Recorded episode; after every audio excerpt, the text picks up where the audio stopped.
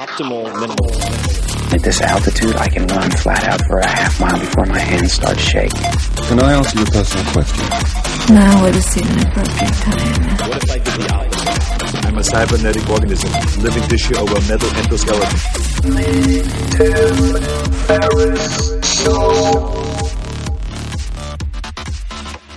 This episode is brought to you by Athletic Greens. I get asked all the time what I would take if I could only take one supplement. The answer is invariably Athletic Greens. I view it as all in one nutritional insurance. I recommended it, in fact, in the four hour body. This is more than 10 years ago, and I did not get paid to do so.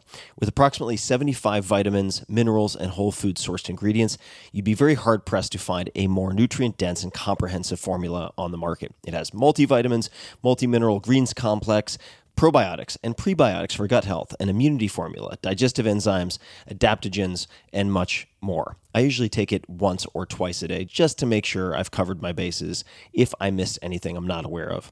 Of course, I focus on nutrient dense meals to begin with. That's the basis.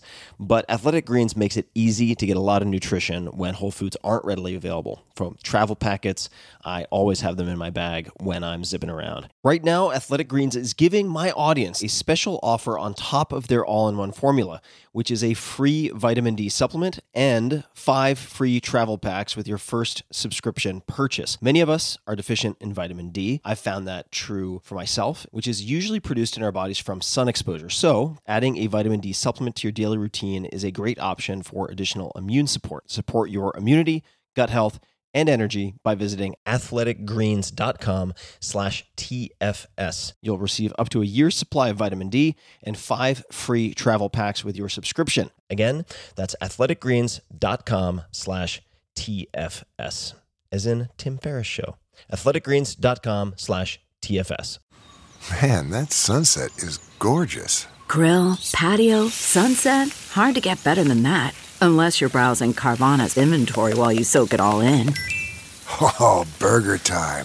So sit back, get comfortable. Carvana's got thousands of cars under $20,000 just waiting for you. I could stay here forever. Carvana, where car buying meets comfort, meets convenience. Download the app or visit Carvana.com today.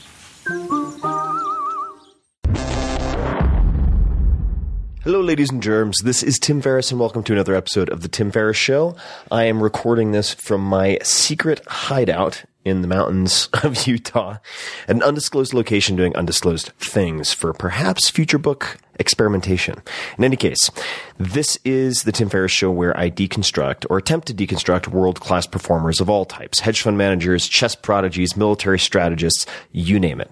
And we do have a very exciting episode. We have Alain de Botton as a guest, and I'm going to describe him and explain why you should stick around. But first, some house cleaning real fast, or housekeeping, I suppose. And that is a giveaway. Uh, it's been a long time since I gave away a trip, and I've been thinking about escaping to Australia, for instance, and other places. So I thought maybe you'd like to do the same. And by that, I mean I'm giving away a vacation anywhere in the world. I've partnered with Stack Social and Boots and All to offer you a free ride around the globe. Plus, there are tons of other awesome prizes. So check it out, 4hourworkweek.com forward slash trip. Spell it all out, 4hourworkweek.com forward slash trip. Doesn't cost anything. And if you sign up, you'll get a unique link every time you share that on social. You receive another five entries to improve your odds. So hope to see you on the road. Check it out, 4hourworkweek.com forward slash trip. It's pretty sweet. The guest that we have today is Alain de Botton, A L A I N D E B O T T O N. He is many things, but I think of him as a philosopher of the most practical breed. And as I've mentioned before and written about quite extensively, I view pragmatic philosophy as a set of rules for making better decisions in life, ideally in high stress environments. So, as you know, probably I'm a huge fan of Stoic philosophy. Alain. In 1997, he turned away from writing novels and instead wrote an extended essay with the funny title, How Proust Can Change Your Life, which became an unlikely blockbuster in the self-help genre. No one expected it to happen, and bang, suddenly he was on the map. His subsequent books take on all sorts of fundamental worries of modern life. Am I happy? Uh, what do I do with status anxiety, etc.? And this is informed by his deep reading and philosophy, but also by his novelist's eye for small, perfect moments. It's a very cool combination. His books have been described as, quote, philosophy of everyday life and are on a diverse range of subjects, including love, travel, architecture, religion, and work. His bestsellers include Essays in Love, How Proust Can Change Your Life, Status Anxiety, and The Architecture of Happiness. And I'm going to include links to all of these in the show notes at 4hourworkweek.com forward slash podcast. So everything we mention in the episode, all of the goodies will be there. 4hourworkweek.com forward slash podcast. In 2008, de Botton also helped start the School of Life, which is awesome. He, this began in London, and it's a social enterprise determined to make learning and therapy relevant in today's uptight culture. His goal through any and all of his mediums is to help clients learn how to live wisely and well. And since I am also a student in that realm, I wanted to get him on the phone. Many of you asked for this conversation, this interview. I loved it, and I hope you do as well. Say hi to him on Twitter. Let him know what you thought of the interview. If you have any follow up questions, it's at Alain de Botton, A L A I N D E B O T T O N on the Twitters. Please enjoy our conversation. Thanks for listening. Good sir, welcome to the show. Thank you so much. I appreciate you making the time to have a conversation from the other side of the pond. And I will admit something very embarrassing. The good sir, the kind sir, the, uh, the so on and so forth is because I've, I've searched far and wide to discover how to say your name correctly and didn't want to say it incorrectly because I've had guests on like Maria Popova, Pavel Tsatsouline, who have had their names massacred every time that I've actually heard it said. So how do you pronounce your name properly? Tim, you're so lucky to be called Tim. Um, I was born on this earth with the name Alain de Botton. Alain de Botton. So, I mean, anything you can manage. Just don't call me Elaine. You can call me Alan. Um, but I don't, I don't care. It's just one of those things that happened. Do you, when you're speaking with native English speakers, how do you introduce yourself? I just say, I'm Alain de Botton and, you know, see what they say. See how they respond. Um, yeah, but you know, every every every school kid in England has has done you know four or five years of reluctant French, and and there's always a there's always a a, a French teaching book with with a character called Alain, so they can just about manage that. um, but but I mean, it's really all my fault, and I'm deeply apologetic. And um, what can I say? It's one of those things. That's what globalization brings us. it's like Pavel, uh, when he orders coffee at Starbucks, he just says Pablo because that's what they're going to come up with anyway. uh, well, well, that, that also leads me to ask, and of course we'll dig into a lot in this conversation, and I'm very excited to finally be chatting. This has been a long time in the making. When people ask you, what do you do? How do you answer that? Well, look, the easiest thing to say is that I'm a writer, but but that doesn't really cover it because um, writers come in all shapes and sizes.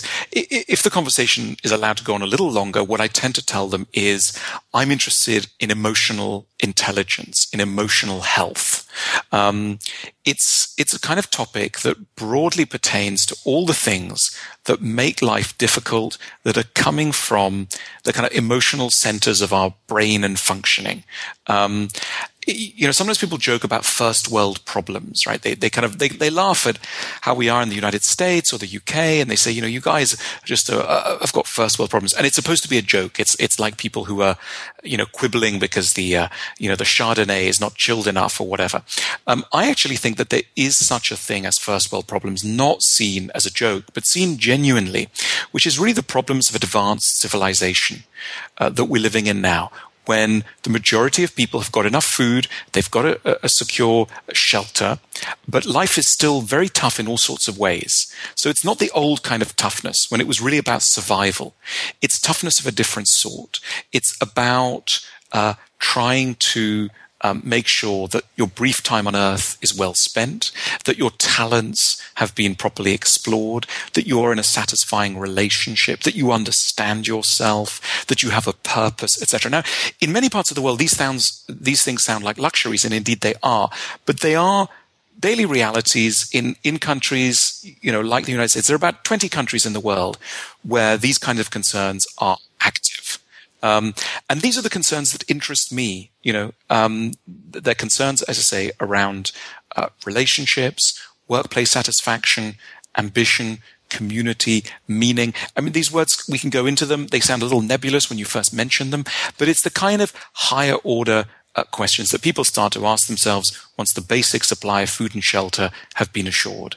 Right. And it seems like, uh, when I look at, for instance, the cases of suicide that I've encountered in my own life, uh, friends who've committed suicide, in, in every case, they're far enough up Maslow's hierarchy of needs that they've satisfied shelter, hunger, or food, etc. And they, I think one of the challenges perhaps is that when people get to a certain point and they're grappling with self-actualization and so on, there, there are few, uh, sort of flies in the ointment. I'd love to hear your thoughts on this. Uh, and feel free, obviously, to, to, to strike me down with a sharp blow. But the number one is that many of the terms they're grappling with, like you pointed out, are in some ways nebulous.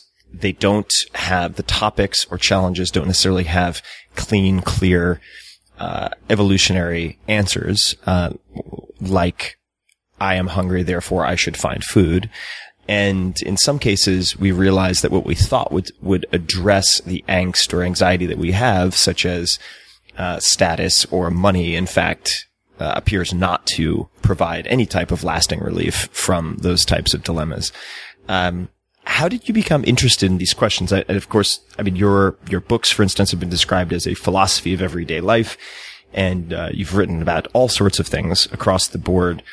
But how did you, how did you fall into or become attracted to these types of questions and the philosophy of everyday life, if you think that's a fair description, um, in the first place? Sure. Sure. Well, I, I tend to um, start always with myself. So I'm a very personal writer. I'm not. I'm the opposite of an academic.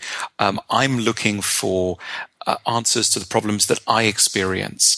I start with myself as the first case study. And I think if I'm getting myself right, if I'm understanding myself right, by definition, I'll be getting lots of other people right as well. So, you know, I, am a, I'm a laboratory of one. Of course, I step out of that. I read a lot. I meet a lot of people. I talk, etc. But as it were, I tend to start. The emotional energy comes from, you know, the first patient, me, um, and uh, you, you, know, I, am the one with all the problems, and um, they tend to also just happen to be problems that other people have as well. So, quite early on in my life, I realized that there were two things which were deeply problematic for me.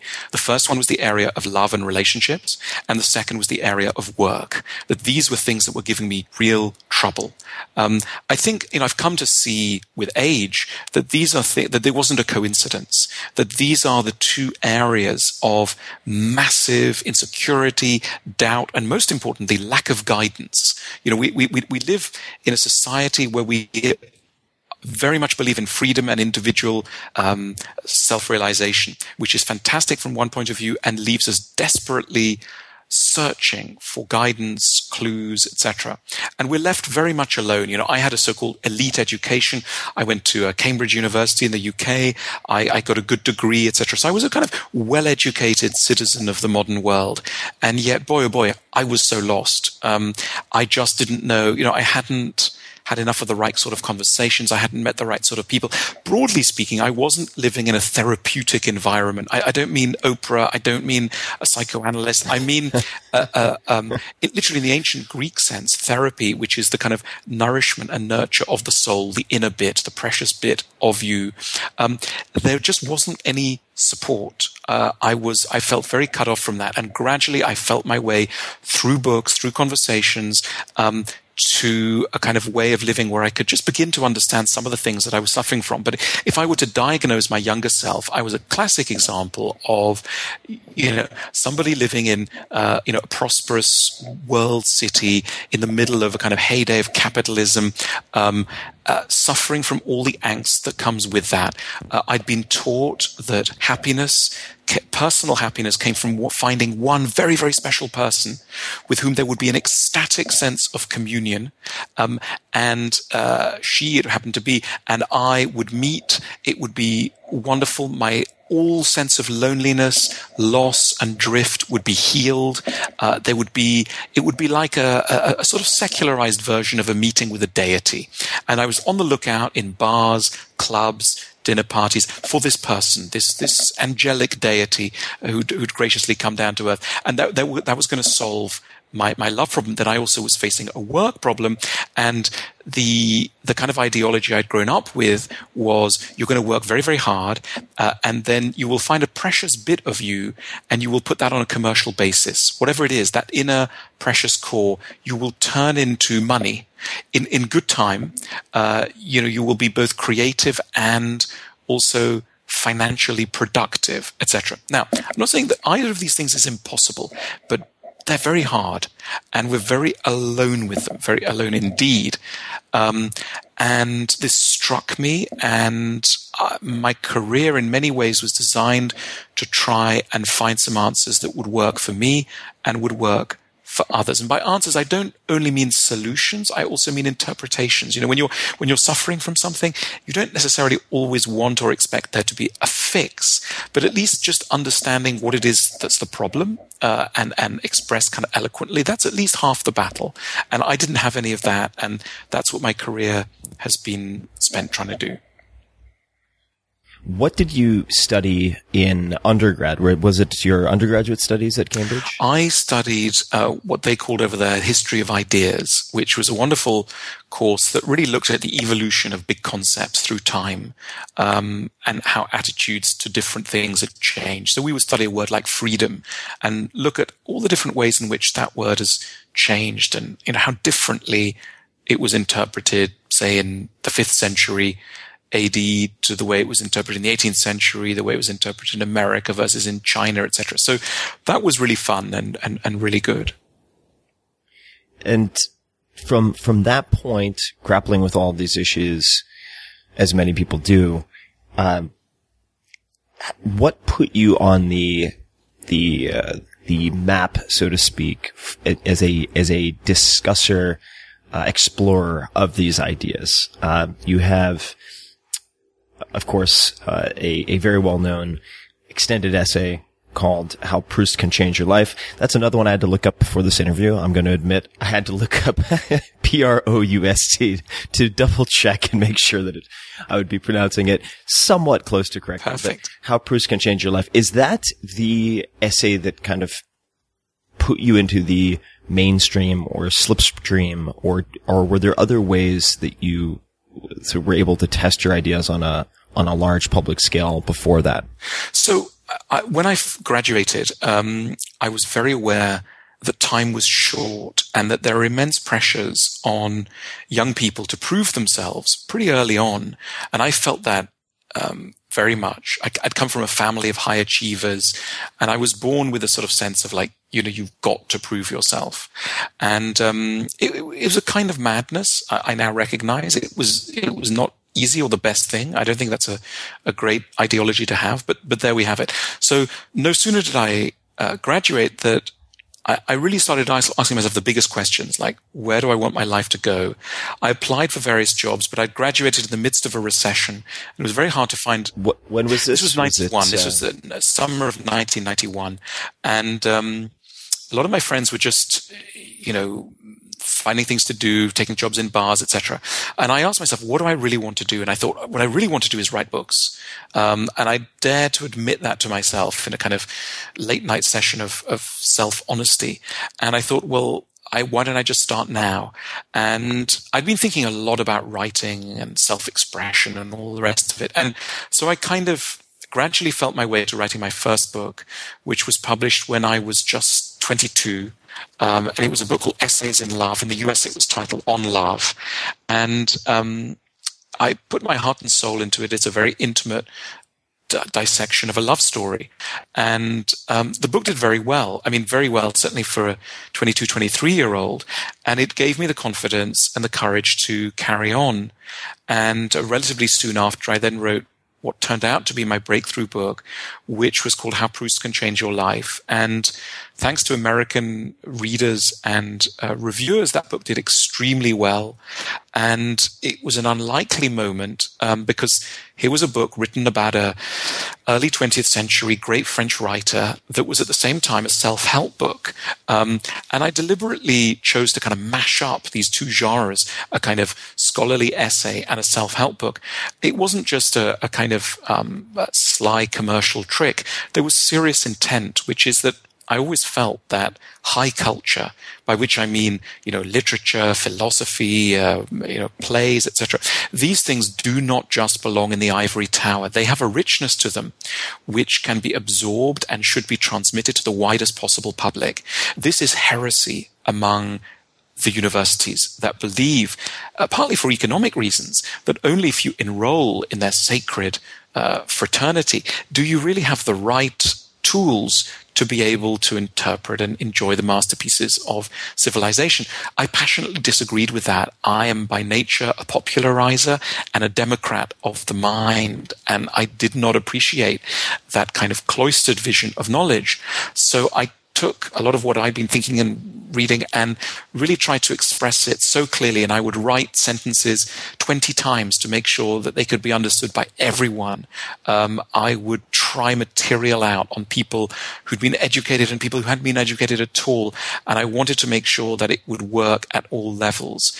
And so that was a, an extra layer of work. And I'm you know, really proud and happy to say it did work.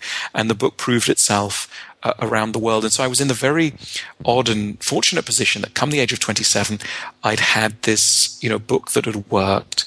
Um, and, and I was kind of, uh, you know, I was aloft, um, at least, you know, for a time. So that's, yeah, that's how I ended up doing what I do. And if, and for people who have not read, uh, let's just take On Love and How Proust Can Change Your Life, was On Love autobiographical? Was it a novel? Was it a mix of the two? Neither? It, it, it was a mix of the two because, Tim, you know, what I love about novels is the local color, the intimacy of language, the kind of the sense that you're suddenly in a real place and you know what the weather's like and etc. What drives me crazy about novels is that sometimes you feel that the novelist is cleverer than they're allowing their characters to be. You feel that there's all sorts of stuff that is discussed in non-fiction ways that somehow just doesn't find its way into the novel where it's all supposed to be about showing, not telling. And I didn't like those rules. So my novel was explicitly an attempt to tell a love story as well as show it, to have a mixture of analysis and also more sensory descriptive bits, because I wanted to touch the reader and make them think. I didn't want to tell just another ordinary love story. I wanted to analyze love in the course of a love story so that the kind of the, the knowledge bits would be well wrapped up some of the excitement of a love story. So it was it was kind of trying out a genre. And in all my works, I've always been a little impatient by the the kind of models out there for how to write. Like a classic novel must be, you know, X pages long, must feature. Da, da, da. I, have always been provoked to slightly pull at those rules. And um, so just as I wrote a self help book, but, you know, it was half about this great 20th century writer, and that's not normal. So I was writing a novel, but that wasn't quite the normal way of writing the novel. So I was impatient with some of the, the rules that writers get given. What um, which which writers or books most influenced your approach or thinking about uh, those two books on love, or we could focus on how Proust can change your life. Um, look, the books that I always most enjoyed were the books, first of all, where you feel the presence of an author in the text who feels like a nice person. I know that could sound kind of trivial, but um, it, it, just sounds like someone that you could kind of get to know and have a have a chat with. I mean, if we think of someone like Thoreau, um, Thoreau sounds like a really great guy. Uh, he's friendly. He's sometimes sarcastic, but he's always witty. He's humane. He's generous. He's sometimes impatient, etc. But you kind of get a sense of a person. Um, you get that sometimes reading great writers' letters. You know, if you read, I don't know, the journals of uh, Nathaniel Hawthorne, for example, um, you get you get a flavour of of a person. So, uh, um, someone like the French philosopher Montaigne was a great influence. He was a man Definitely. who writing in the 16th century, again, just spoke in this wonderfully direct, intimate way. So yes, he was telling you about Plato and he was telling you about history, etc. But you always felt I'm actually with someone, and I've always really appreciated the personal voice, and um, and that really influenced how I wanted to, to, to write and be with my readers. And I, I will admit, when it comes to uh, most philosophy, I'm kind of a one-trick pony. Uh, I've I've really read a lot of Stoic philosophy, but outside of that, uh, I'm woefully inadequate. So I'm going to ask a question that you've no doubt been asked before that may be really irritating. But how can Proust change your life? What is the uh, what is the structure of the book, or what is the um, what what are some of the theses or, or concepts discussed? Sure. So um, Proust is really a philosopher more than a novelist, and his book is about the search for how you can stop wasting your life and start to appreciate life and live fully. So the title is very accurate. The title of his long book is In Search of Lost Time.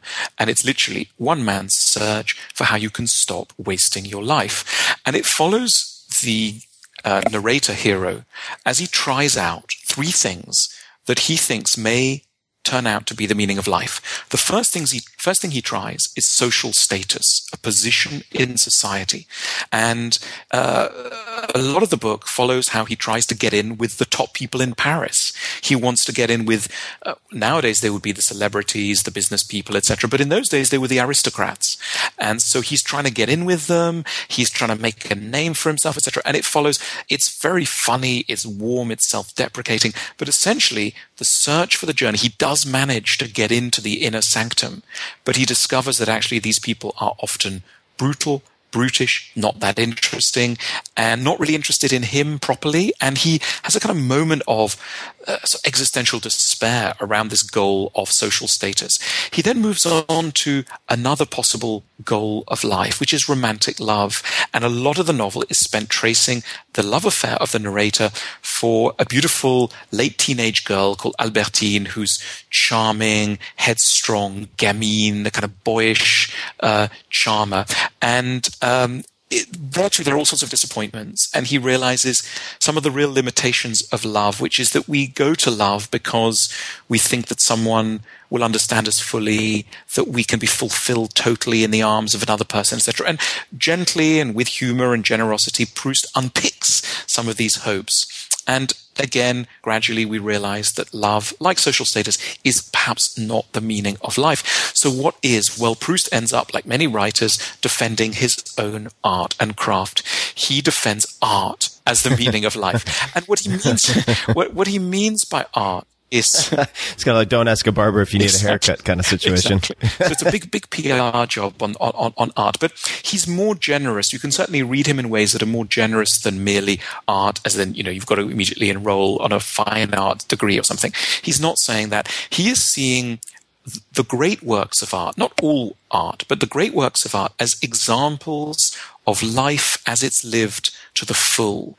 And he's interested in, in, particularly in certain artists. So he talks a lot about the painter, the Dutch painter Vermeer, who he thinks. Oh, amazing. Right, Vermeer. that's right. And what he appreciates is that Vermeer painted daily life, but he saw in daily life an extraordinary richness uh, and, uh, and and and you know level of kind of psychological involvement, etc.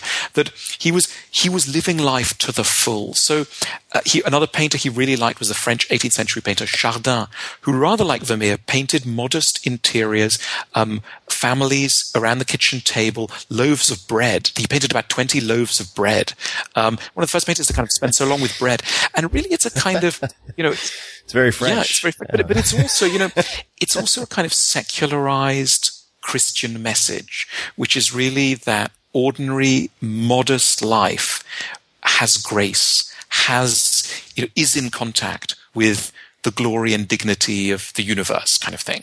To put it, right, to put the sacred in the exactly, profane. exactly, and um, and and this is what makes Proust such an enchanting writer. That he he is so interested in daily life, and he wants to make daily life magical. And that's what he resents and hates about snobbery, because snobbery constantly makes you think that there's a group of people out there who are special, more special than the ordinary people, um, etc. And Proust you know, the son of a kind of haute bourgeois, wealthy family, etc., has this tremendously deeply, profoundly democratic vision um, about the value of each individual and the capacity of an artistic gaze to tease out that value and therefore thereby make uh, life meaningful. So, you know, that's some of what um, I discovered and that provided the spine for my own uh, study of Proust uh, that, that I wrote. So I have two uh, immediate responses. The first is, have you seen a documentary called Tim's Vermeer by any chance? I haven't. Oh, it is spectacular. It is about a computer scientist and a very famous entrepreneur in the desktop editing world who is an incredible inventor also outside of those fields and decides he wants to determine how Vermeer painted the way he painted and goes through many different attempts builds many different tools to try to replicate Vermeer paintings. It's it's a very fascinating, hilarious, uh, and um, insightful look at uh, yet another obsessive. Not saying you're obsessive, but the world is full of interesting obsessives. The second uh, is uh, how did reading Proust or writing this book, as as you really dug into it, uh, affect how you prioritized or lived your life? How did you how did you incorporate that into your decisions, priorities, or life? Um, well, look, I think the liberation of that book for me was um, going up to a really big name, an authority that was spoken of by professors in reverential tones. And what I did with that is to fire some pretty naive questions at this kind of colossus of kind of Western culture. And I really asked the most essential but the most naive question, which is, how can you help me to live? Uh, and I think in a way, this is the best question to ask anyone one meets. In many ways, that's what you tend to ask in your podcasts. Um, it's such a valuable question to ask. Very often, we're too shy. We we're, we're reserved. We think that other people are going to be bored by that question, or um, everyone else knows it already, etc. The book liberated me to be a kind of person who would be able to go up to works of high culture and culture generally and kind of shake down the tree and, and see what there was for all of us. Uh, and um, uh, so that's that. That was the kind of personal uh, discovery. And and that so in sort of knocking at the door of this colossus and uh, daring to ask these questions about practicality that opened the door to then your career as a writer and exploration of that in in in that sense? Is that what you mean, or is there are there ways that that uh, Proust impacted in the answers that you got back? in your exploration, your day to day living? Yes, I mean, I, I guess both. Um, uh, to, to, address the kind of the, your second very good point, I, I, think that there were many attitudes that I found in Proust that were incredibly seductive and charming in the in the best sense. So Proust's um, anti-romanticism. But, but I mean by romanticism, um, Proust was reacting against many of the things that he saw in the 19th century that he disagreed with. The idea of the individual as a hero, the idea of love as the answer to everything, the idea of um, certain kinds of career success as being, you know, the only way to live, etc. He he he took kind of a, a, skeptical position vis-a-vis a lot of these things. Um, it wasn't that he rejected them wholeheartedly, but he was a little skeptical, beautifully skeptical, and um, and I found in him a kind of you could say a kind of maturity uh, that I didn't necessarily possess at that age. I was 26, 25, 26, and um, and I learned from him. It was like sitting at the feet of a kind of wise person who's seen a few things and who says, you know, steady on, calm down. Maybe, you know, look at it this way. Um, and uh, he, he, yeah, he, he gracefully prized me from certain of my more immature positions uh, in relation to a, a, number of things. Could you give uh, some examples?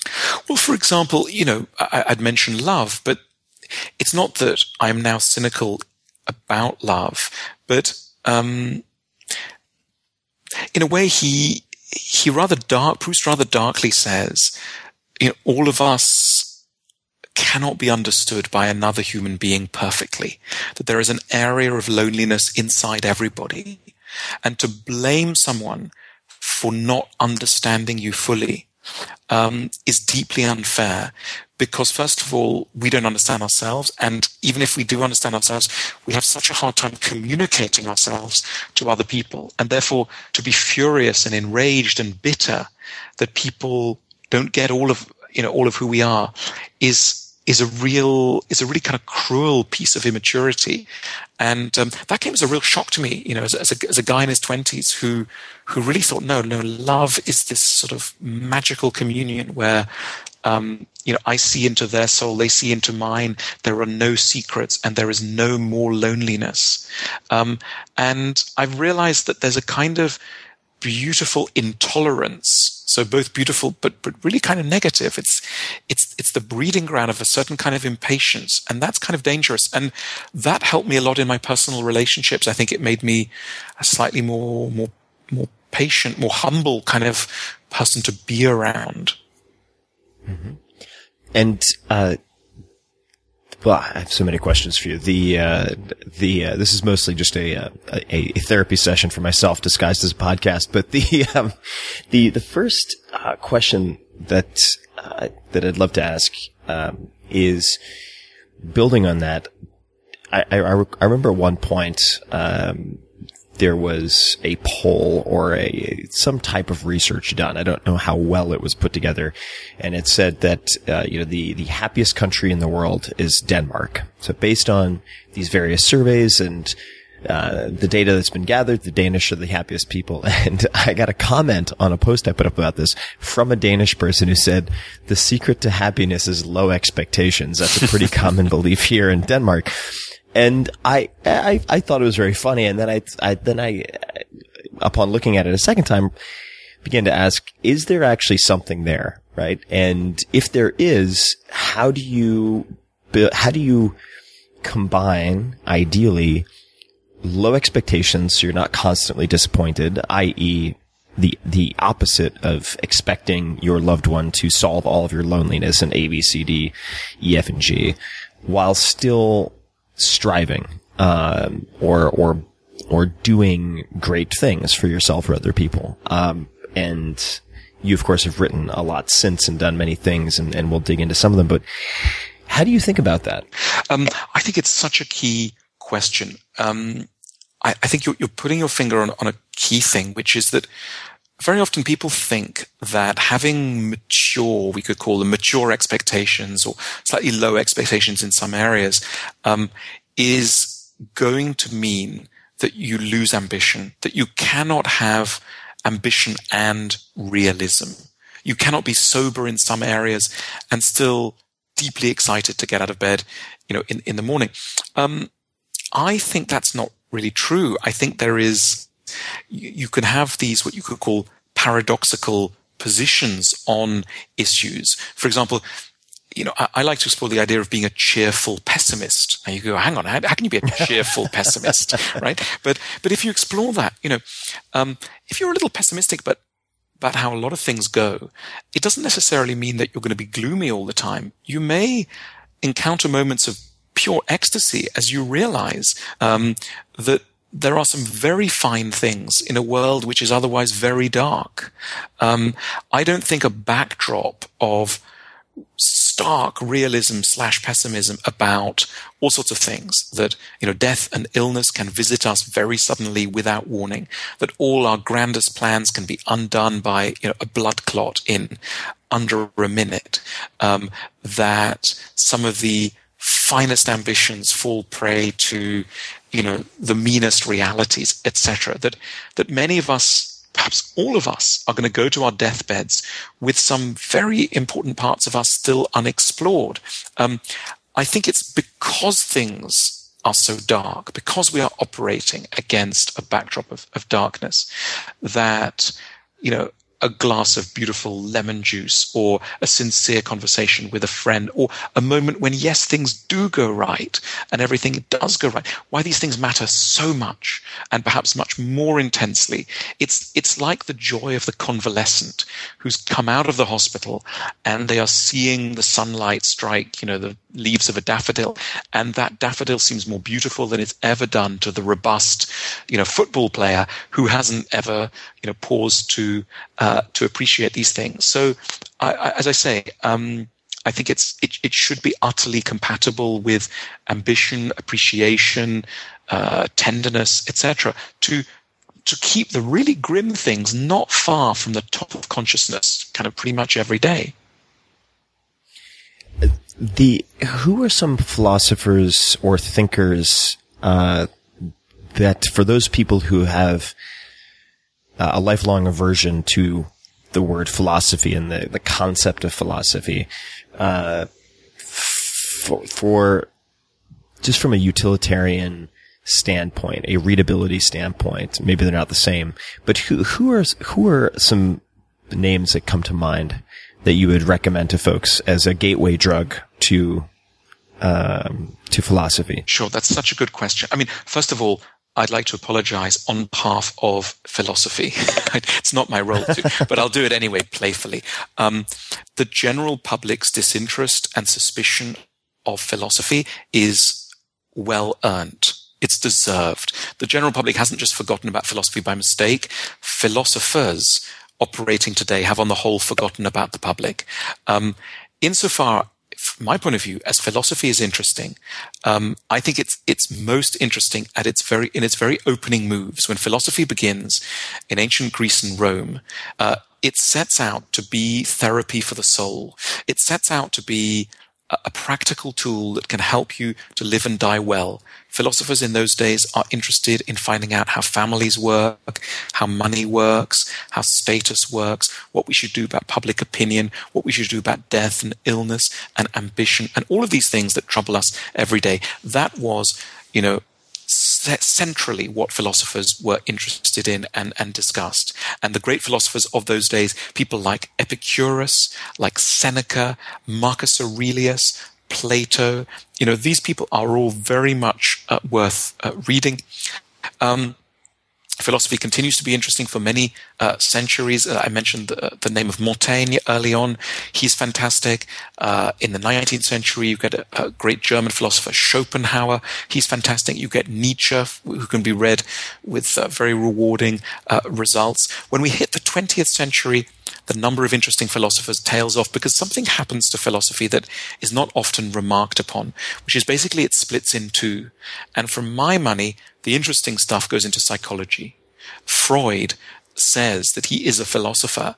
Um, and, you know, the whole tradition that comes out of Freud, not just psychoanalysis, but but psychology more generally. Um, the the interesting stuff about how to live, how our minds work, how to actualize ourselves, how to relate to others, etc. These things become the province of psychology. And throughout its history, philosophy's had a habit of casting off bits of itself and kind of that, that, that spurn that, that, that spur on sort of subgenres.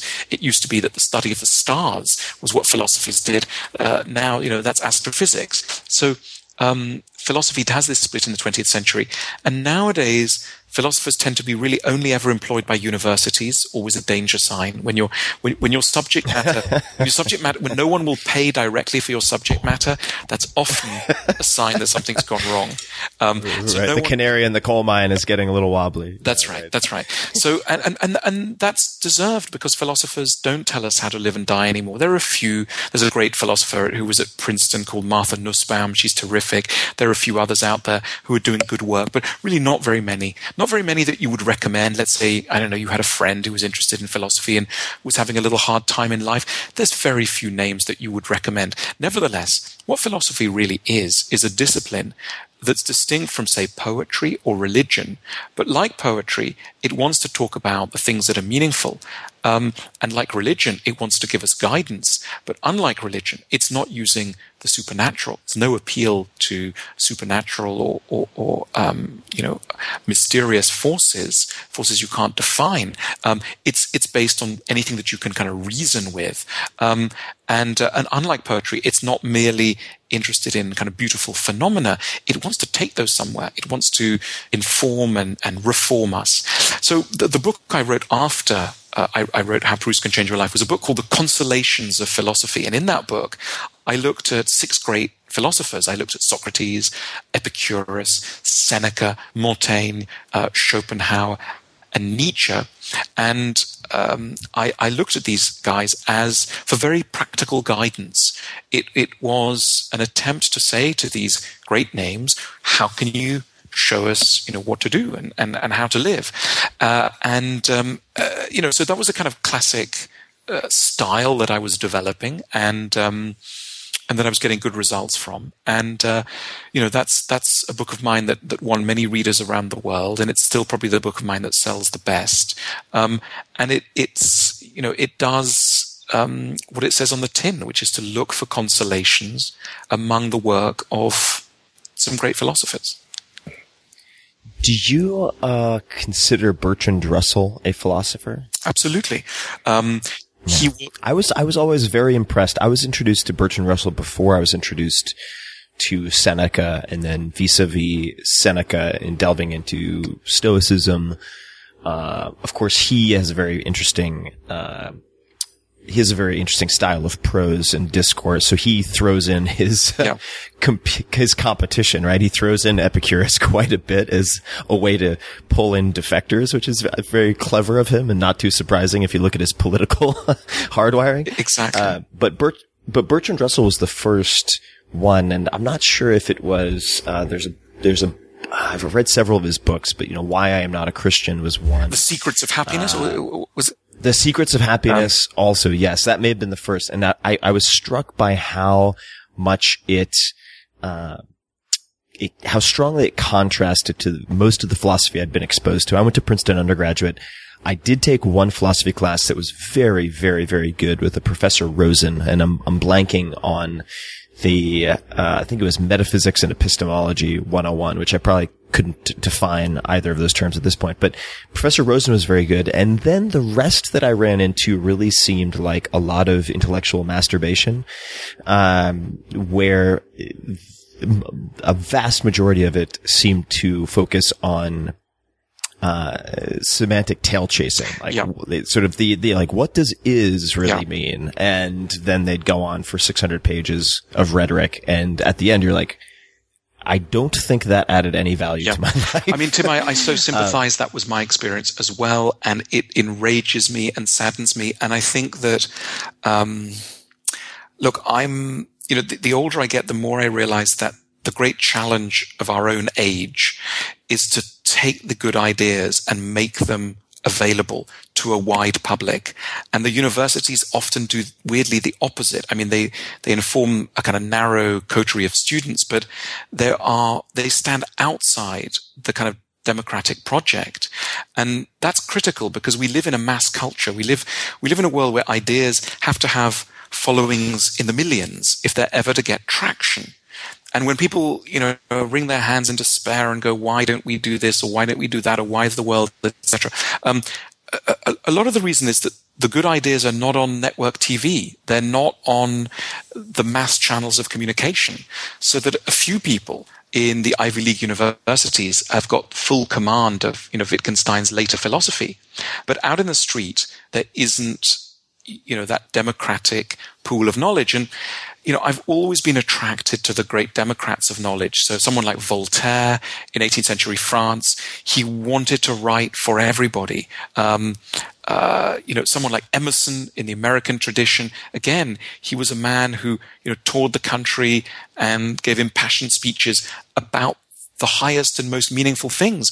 But he was, you know, in, in the church hall talking uh, you know the language of ordinary people to get his message across. And that seem that seems to have been so hard for many 20th century philosophers. And Bertrand Russell is you know in a company of almost just one in in in his decision that you know here was a guy who he he, he wrote a he had a column in in in a, in a in a daily newspaper in England. He wrote articles for American Vogue. He appeared on television. He had a regular radio program. Many philosophers attacked him for this. They said that he was cheapening and, and deadening his subject. But this was a man who knew his stuff. He wasn't going to be bullied and patronized. And he understood that the things he cared about would only live if he managed to get ordinary people properly engaged. So he was a wonderful, wonderful vulgarizer in the best sense.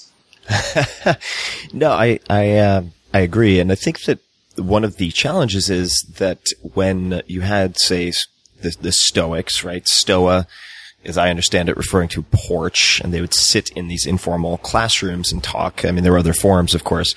Fora, maybe. I don't know. I'm not up to speed with my etymology, but the, when that translated into a more structured academic setting, uh, and say the hard sciences had a progression in difficulty, right? Where you, if, if you're going to study at the graduate level, uh, in mathematics, you need to master the prereq- the prerequisites in undergraduate and then algebra and so on before that.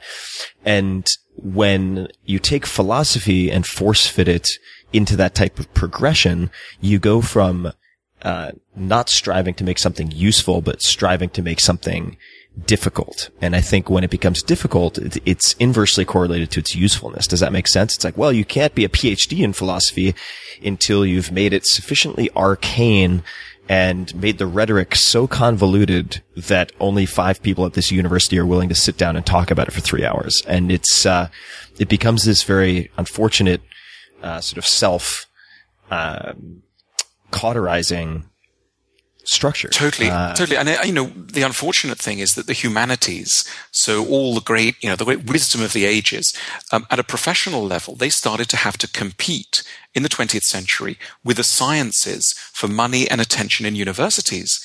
And the way that they decided to take the battle is that they sort of try to turn themselves into pseudo sciences so that they suggested that you would study them like a scientist would, would study. So you would do things like research. You, you would find a poet and you would research the poet and you would do some kind of complicated, weird stuff in the, in the back engine room around the, you know, this person. Previously, the humanities was, wasn't handled, they weren't handled like this. They were handled by, by ordinary lay people who would spend half an hour in the evening dipping into, you know, a, a volume of philosophy or poetry. Um, suddenly this stuff became the, the subject of kind of, you know, study that was akin to studying nuclear physics. Um, and that was all to make sure that the professors would get tenure and that departments would get funding and that governments would be suitably impressed. I can understand and sympathize with, you know, people's need to, you know, progress up the career ladder, but it's been a complete disaster for the rest of us because it's meant that wisdom that was supposed to circulate freely and democratically around the nation has become, you know, bunched up in some kind of centers um, uh, in the universities and, and is, is not doing its job. And uh, meanwhile, you know, uh, well, we know we know what happens on TV and down the down the airwaves. How, uh, not how, who do you think uh, uh, contemporary thinkers who are doing a good job of popularizing what you might consider philosophy? Um, who are names that come to mind? Of course, you're you are one of the first names that come to mind for most people. But who else would you put on that list? Um, well, I have a colleague that I like very much called John Armstrong, who operates out of Australia, and he's, he's he writes some wonderful things. Um, there are also, as I mentioned, uh, someone called Martha Nussbaum, who's who's doing a really uh, nice job. Um, you know, there've been there've been others, um, but it's you know it it, it is hard. Um, popularization is is hard. Um, one of my favorite popularizers is Jamie Oliver, the cook, chef. And what I love about the guy is that he's taught the UK how to cook.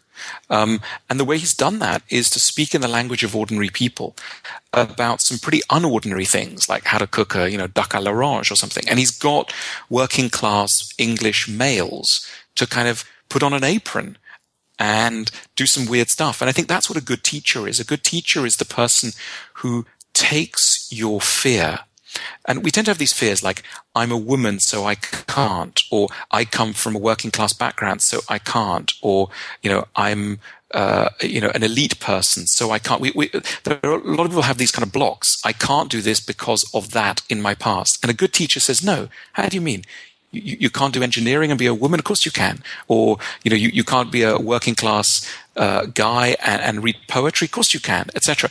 And that's what a good teacher does: shakes you free from some of these kind of dichotomies. And uh, so, for me, a you know, good teacher of philosophy is that someone who calms down the audience, like you, you know, you thought that because you're a busy dentist, you can't read philosophy. It has no place in your life. Of course you can. Uh, so that's that's what a good teacher does, and and you know there, there are some out there, and, and and we need more. I agree on Jamie Oliver. I have uh, one of his books, Cook with Jamie, about 15 feet in front of me on a shelf next to a couple of other people I would put in that same category of teacher. Uh, you have uh, Seven Fires, which is one many people probably haven't heard of, which is by a Patagonian chef trained in France about how to use fire to Right. cook. But the the underlying uh, the underlying principles are the same, whether it's Richard Feynman, the physicist, one of my favorite books, you know, you, surely you must be joking, Mr. Feynman, uh, or Seven Fires, or Jamie Oliver. I mean, they're, they are making the, the, the potentially complex simple to encourage the free flow of, of ideas and action. And it's the opposite of making the potentially simple complicated to constrain the flow because you have a scarcity mindset. You have a defensive mindset, which would be the case, I think, for, for many people at the highest levels of academia, which is unfortunate. They feel like if, if they were to popularize, it would, uh, it would sort of loosen the soil beneath their feet and remove some stability Yeah. in some way, Yeah. uh, or ch- or cheapen it. And I'm not sure when that happened. I mean, in the day of say, I'm sh- I, I, there's there's a book I really need to read called I think it's Dying Every Day. It's a book about Seneca in the court of Nero. But was Seneca was a very very popular writer. Uh, do you have any idea if he was ridiculed and scoffed at by the highbrow philosophers of his day, or did that is that a recent development? Um, well, he, he was ridiculed not for not for that issue, but he was ridiculed for um, making a lot of money, uh, which he did Yep. um, in in politics and business, and also um, having a pretty luxurious lifestyle. And people said, "How do you mean? Hang on, how do you mean? You're supposed to be a stoic. You're supposed to be a philosopher. You're supposed to have one cloak and and live in a thing, and you, your you know your house is pretty nice." And so there was some mockery, and he has some funny answers to that. I mean, he he he rebuts the charges head on, and um, he says that the true philosopher. It's not the true philosopher uh, must have no money. It's just that he must be ready to lose it. That he must his hold on it must be relaxed, and um, Right. and in fact, uh, you know, this could sound like oh, oh yeah, you know, pull the other leg, but but uh, in fact, he did practice what he preached because um, twice in his life he did lose everything. He was exiled, he fell into political disgrace, etc., and um, he he behaved pretty well. Um, and so Stoicism is not necessarily Stoicism attracted a lot of support among the very wealthy and the very successful because it taught them that they could survive without their wealth and their success. And very often, when people get wealthy and successful, they become very scared of what would happen and they feel the need for ever more success and ever more wealth from a fear that if they would have to go backwards, it would be catastrophic. And what's very relaxing and nice about Stoicism is that it partly says, well, you know, uh, it, it's survivable. Of course it is. And one of the favorite Stoic exercises that they would perform was that once a month or so, um, a Stoic was advised to wear their dirtiest cloak and sleep on the kitchen floor. Seneca advised in the dog basket. Uh, I don't know how big that, that might be. And you would drink the dog's water. And the idea was that for, for, for a few days, you live like a dog and you realize that that's possible and it's fine. And that removes, um, fear. And as they understood, coming back to your earlier uh, issue about ambition, they realized that often what stops us from realizing our ambitions is fear. And therefore, if we make ourselves totally at home with failure, totally at home with utter disgrace, we will feel a curious lightness and sense of possibility because we won't be held back by the constant thought, what happens if? We will have fully explored the question, what happens if? We'll have made ourselves so at home and seen that there is nothing so bad about failure. And that will free us to advance more lightly and with greater courage towards some of our goals. I couldn't agree more. And you, were mentioning pessimism earlier. I gave a presentation, I think in 2008, 2009. It's only five or six minutes long called, uh, practical pessimism. And it made the point, like, like you just did very eloquently, that if you practice the worst case scenario, and even if you were to view that as pessimism, but a very practical version of it, it actually frees you to be more ambitious. It doesn't teach you to drop your expectations. It just teaches you not to be attached to the expectation of a best case scenario. So it frees you up to swing for the fences because you're not afraid of striking out. At least I've found that to be true for myself. And there's a, there's a great essay also out there on the uh, the the discussion and the uh, the uh, stone throwing uh, related to Seneca and his wealth. I mean, he was very well known for being wealthy and uh, had his ivory legged tables and so on. There's an essay called the the Case of the Opulent Stoic, which is a very interesting read on. Um, how that controversy evolved and where it may be a fair accusation and where it may be an unfair accusation. Um, but uh, What a wonderful essay. Yeah. some. Oh yeah, it's a great, great name too. Yeah. Just like the In Search of Lost Time. Um, the uh, where did all this come from? I'm so. I mean, in so much as. Where did you grow up? What did your parents do? Could you give us some color as to your your Sure. upbringing, the pre the pre Cambridge years? Um, so I came from a family uh, of um, very displaced uh, and, and very neurotic and anxious immigrants. My father was born in Egypt. He was part of the Jewish community in Alexandria that got kicked out in the 50s from one day to the next. He then drifted around the Middle East. He eventually wound up as a as an immigrant, as a refugee, more or less in Switzerland, um, was utterly penniless and desperate. Met my mother, who was a part of the Swiss Jewish community, and she, for all her own reasons, her her family had her father had recently died. The family had lost everything from having come from quite a privileged background. They then lost everything, and she was living um, in very humble circumstances. Anyway, they found each other, they clung to each other, and they were united in their desire to make it in life and to to be you know ambitious and achieve great things. Um, they did manage to achieve great things together. They built up a business. Um, uh, my father, you know, made it big in the world of finance. He always retained a kind of immigrant panic mentality. Um, he got, he had a Swiss, having not had a passport for long periods of his life, he eventually got a famed Swiss passport, and he would treasure that item like nothing else. And every time he crossed a border, every time he went in and out of a country, there would be panic in his eyes as he just thought, is this going to be the moment when they grab me and put me somewhere else, etc. So that was kind of part of his DNA. So it was a fa- I was growing up in a family that was at one level uh, comfortable and, you know, had, had all the things in life. At another level, there was a deep psychological kind of disturbance and fear. I would say that the dominant mood of my parents was anxiety. And, you know, if I returned home in the evening, they would sort of think, oh, you're still alive. And I would go, yeah, sure, I'm, I'm still alive. And they were amazed. Um, and they believe above all in hard work, but to a slightly crazy degree. And I, I, as a child, I observed them and I observed both their successes and their strengths and also some of their vulnerabilities. I realized that these were people who didn't have a very good grasp of their own psychology and, um, they did love the arts. Both of them loved the arts very much, um, and that I inherited from them. Anyway, I inherited uh, you know various things. When always every every childhood is such a sort of mixed bag of of things. But um, I came out of that childhood thinking success is important, but at the same time aware enough of the limitations of success to not swallow uncritically some of the messages about what it means to kind of make it in this world. And so, you know, a lot of my work has been kind of exploring and probing what we mean by success and the challenges it brings, etc. So, yeah, I don't know if that explains some of it. No, no, it, uh, it adds a lot of very helpful context. I mean, you've written, of course, status anxiety, the architecture of happiness, the news, a user's manual. You, you're prolific, uh, certainly compared to me. Uh, and have you, have you, uh, developed any practices or reminders that help you to mitigate or minimize status anxiety, the keeping up with the Joneses or the fear of missing out, all of these issues that seem to really plague at least a lot of my friends. And I know I, I grapple with these myself. Sure. I mean, um, I think, you know, a, a, very vital kind of realization was it's not just me.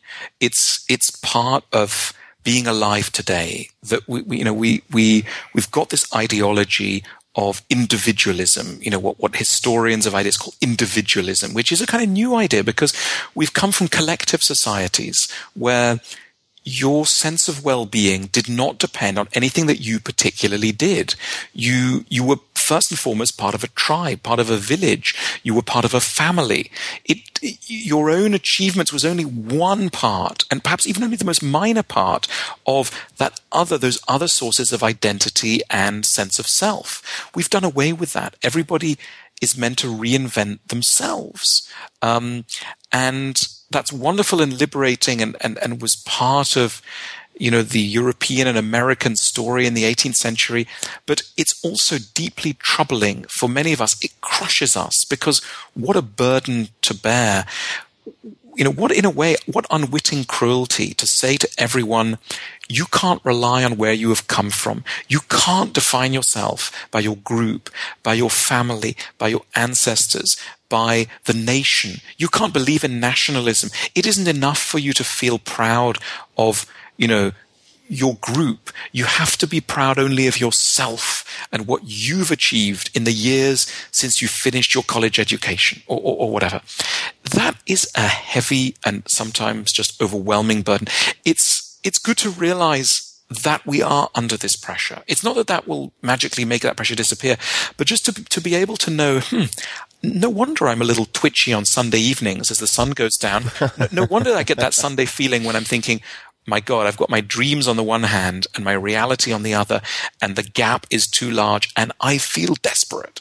You know, no wonder we feel that because that is what the whole system helps us and makes us feel. And I don't want to say that it's all wrong, um, but it is certainly very demanding. Look, my experience of envy and status anxiety, etc., it's a very simple idea. The more you know what you really want and where you're really going, the more what everybody else is doing starts to diminish. It's at the moments when your own path is that it's most ambiguous that the voices of others, the distracting chaos in which we live, the kind of, you know, the, the, the, social media static, that starts to loom large and become very threatening.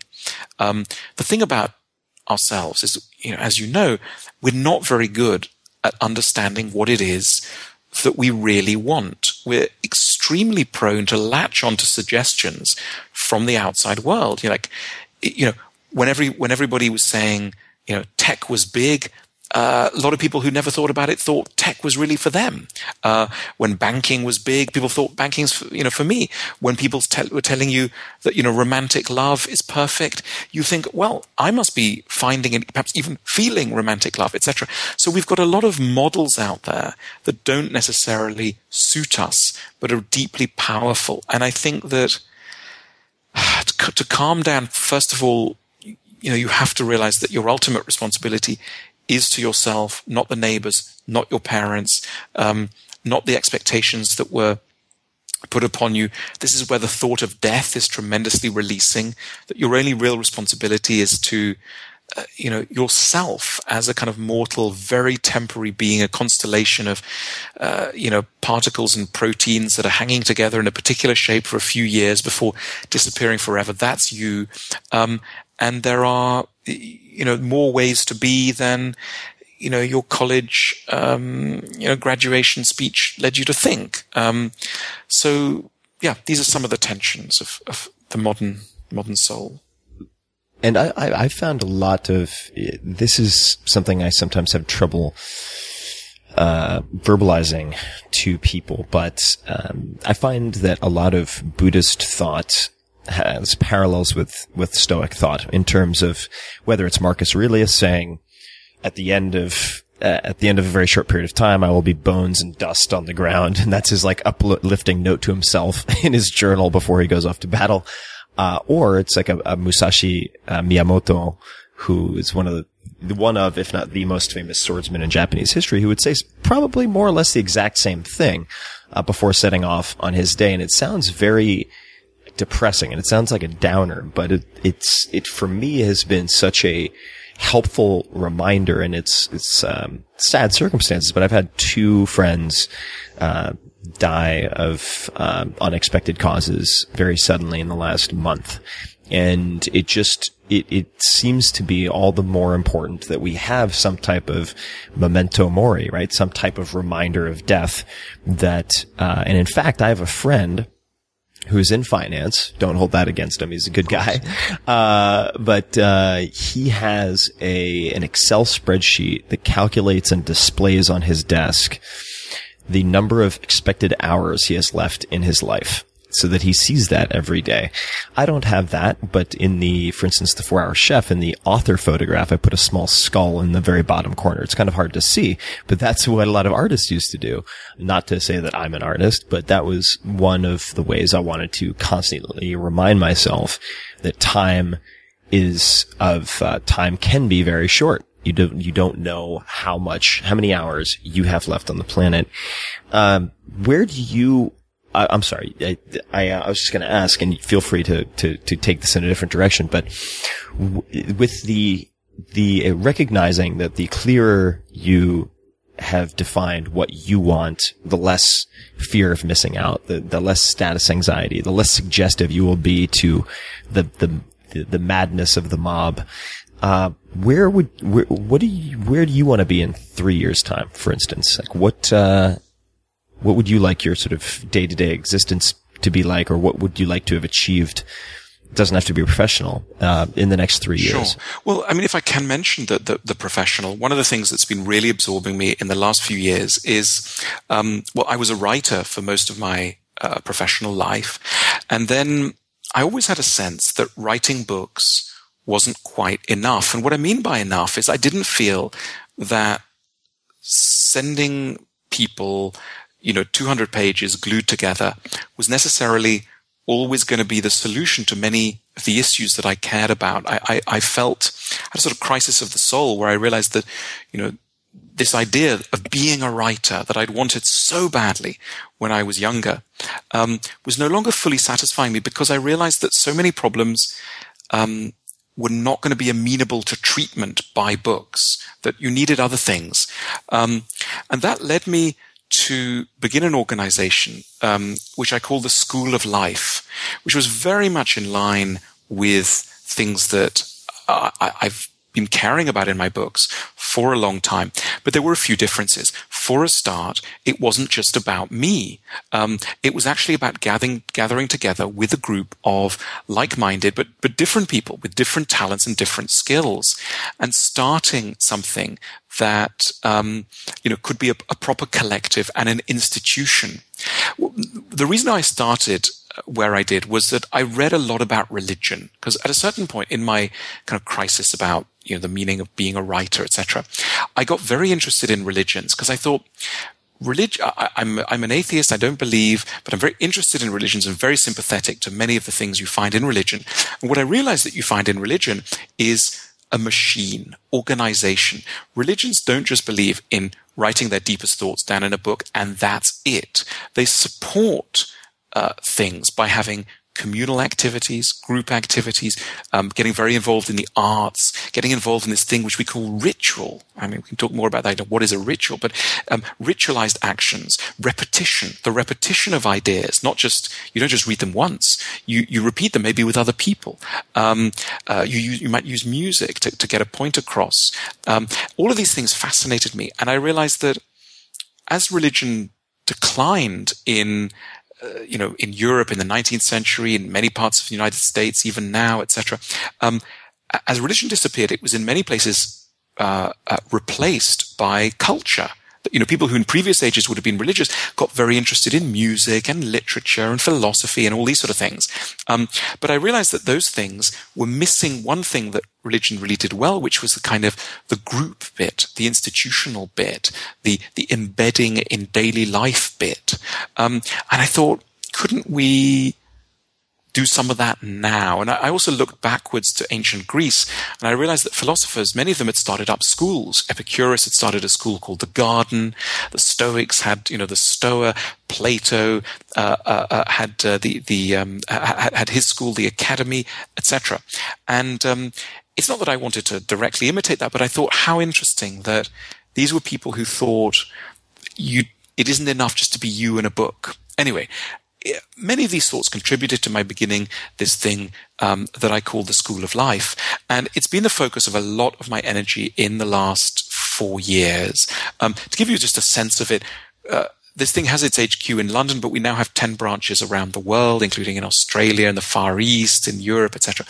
Um, not in the United States yet. But what we do is um, we don't we don't care about that. No, no, I, I, you care, we just want big, bigger cars. You care, you care, so much, but you know, I can explain why we're not in the United States in a minute. But if you want, I'm just but, kidding. No, no, I'd love, love to be one day, but we're not yet. Anyway, we um, uh, we run classes, we we publish books, uh, we put on events, uh, we run a YouTube channel, uh, we do all sorts of things, and um, and it's just You have some great great videos on the YouTube Thank channel. I highly recommend it. Thank you. And and you know, really, what all we, what we're trying to do is to take a lot of the stuff that I care about, but but try and find other channels down which to to distribute it. I mean, your career more than anyone shows you know how that can be done and that is done. And so I, I felt a kind of restlessness, which perhaps you felt as well at, at, at a certain point about you know what it means to be a writer and.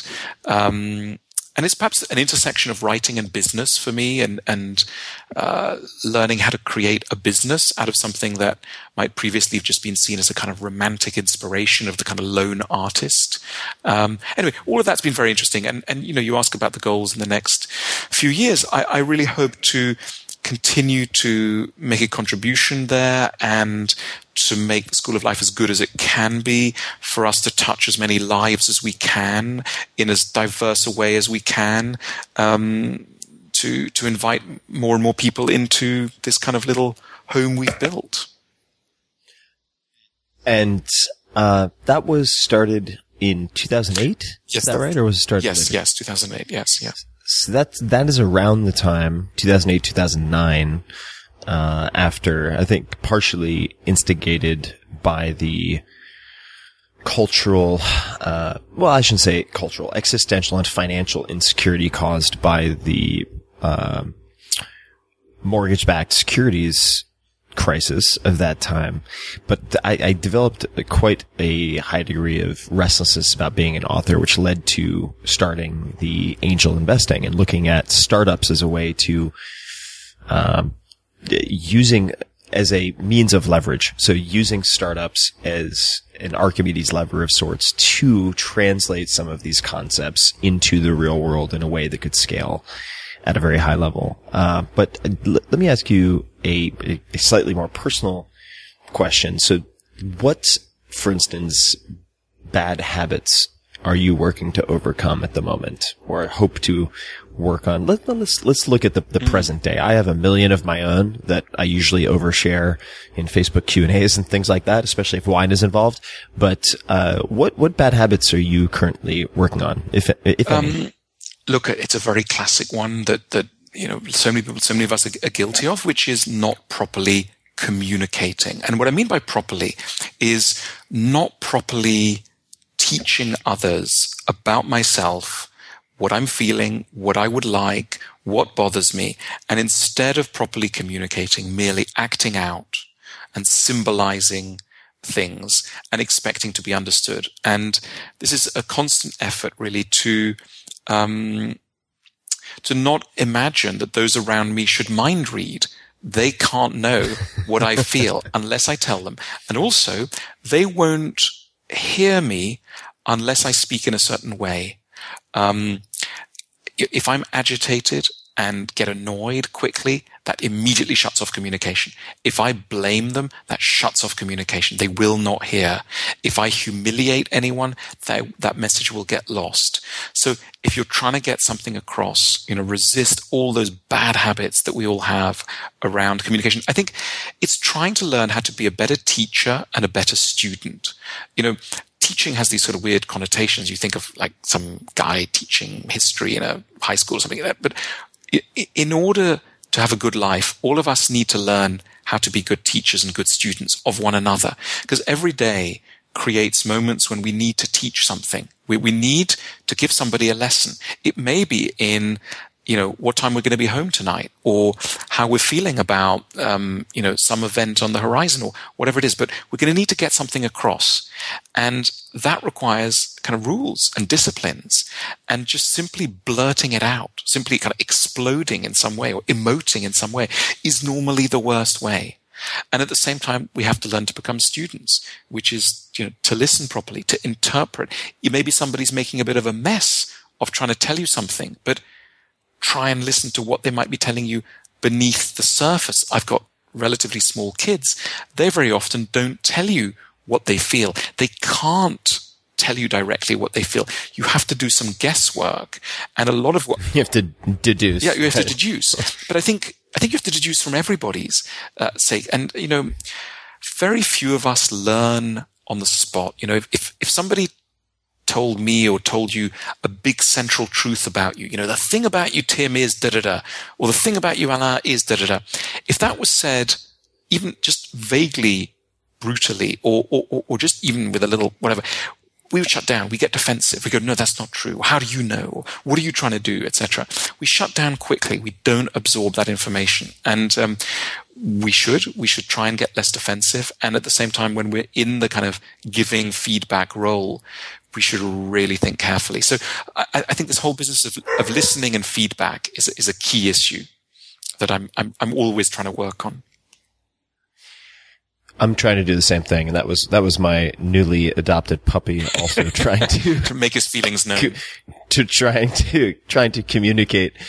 I I've taught her to kick the bells on the door, but uh, aside from that, I'm so far failing at at speaking dog. But the uh, I'm trying to do the same thing, and I think that uh, you mentioned the young children. I think if you if you could you can recognize that if you uh, if you were to keep someone from having lunch, keep anyone from having lunch for three or four hours, and uh, give them uh, an argument with a spouse or loved one or coworker 60 minutes earlier, that their emotional state will prob- probably be closer to your children than anything else. and uh, and if you assume that when you read their email as opposed to uh, reading malicious intent, I was always. Uh, I shouldn't say always. I was told quite some time ago something that I've I've enjoyed trying to remind myself of, so I don't respond in kind, so I don't volley back something nasty with something nasty. That uh, don't attribute to malice what you can attribute to incompetence. That's very nice. and and a close a close cousin of that, which I've had to add to it, is don't attribute to malice what you can attribute to incompetence or busyness. Yes, that's right. I mean, I Uh, often think so- someone once said to, to this to me, and I, it's really stuck in my mind that when people seem like they are mean, they're almost never mean. They're anxious.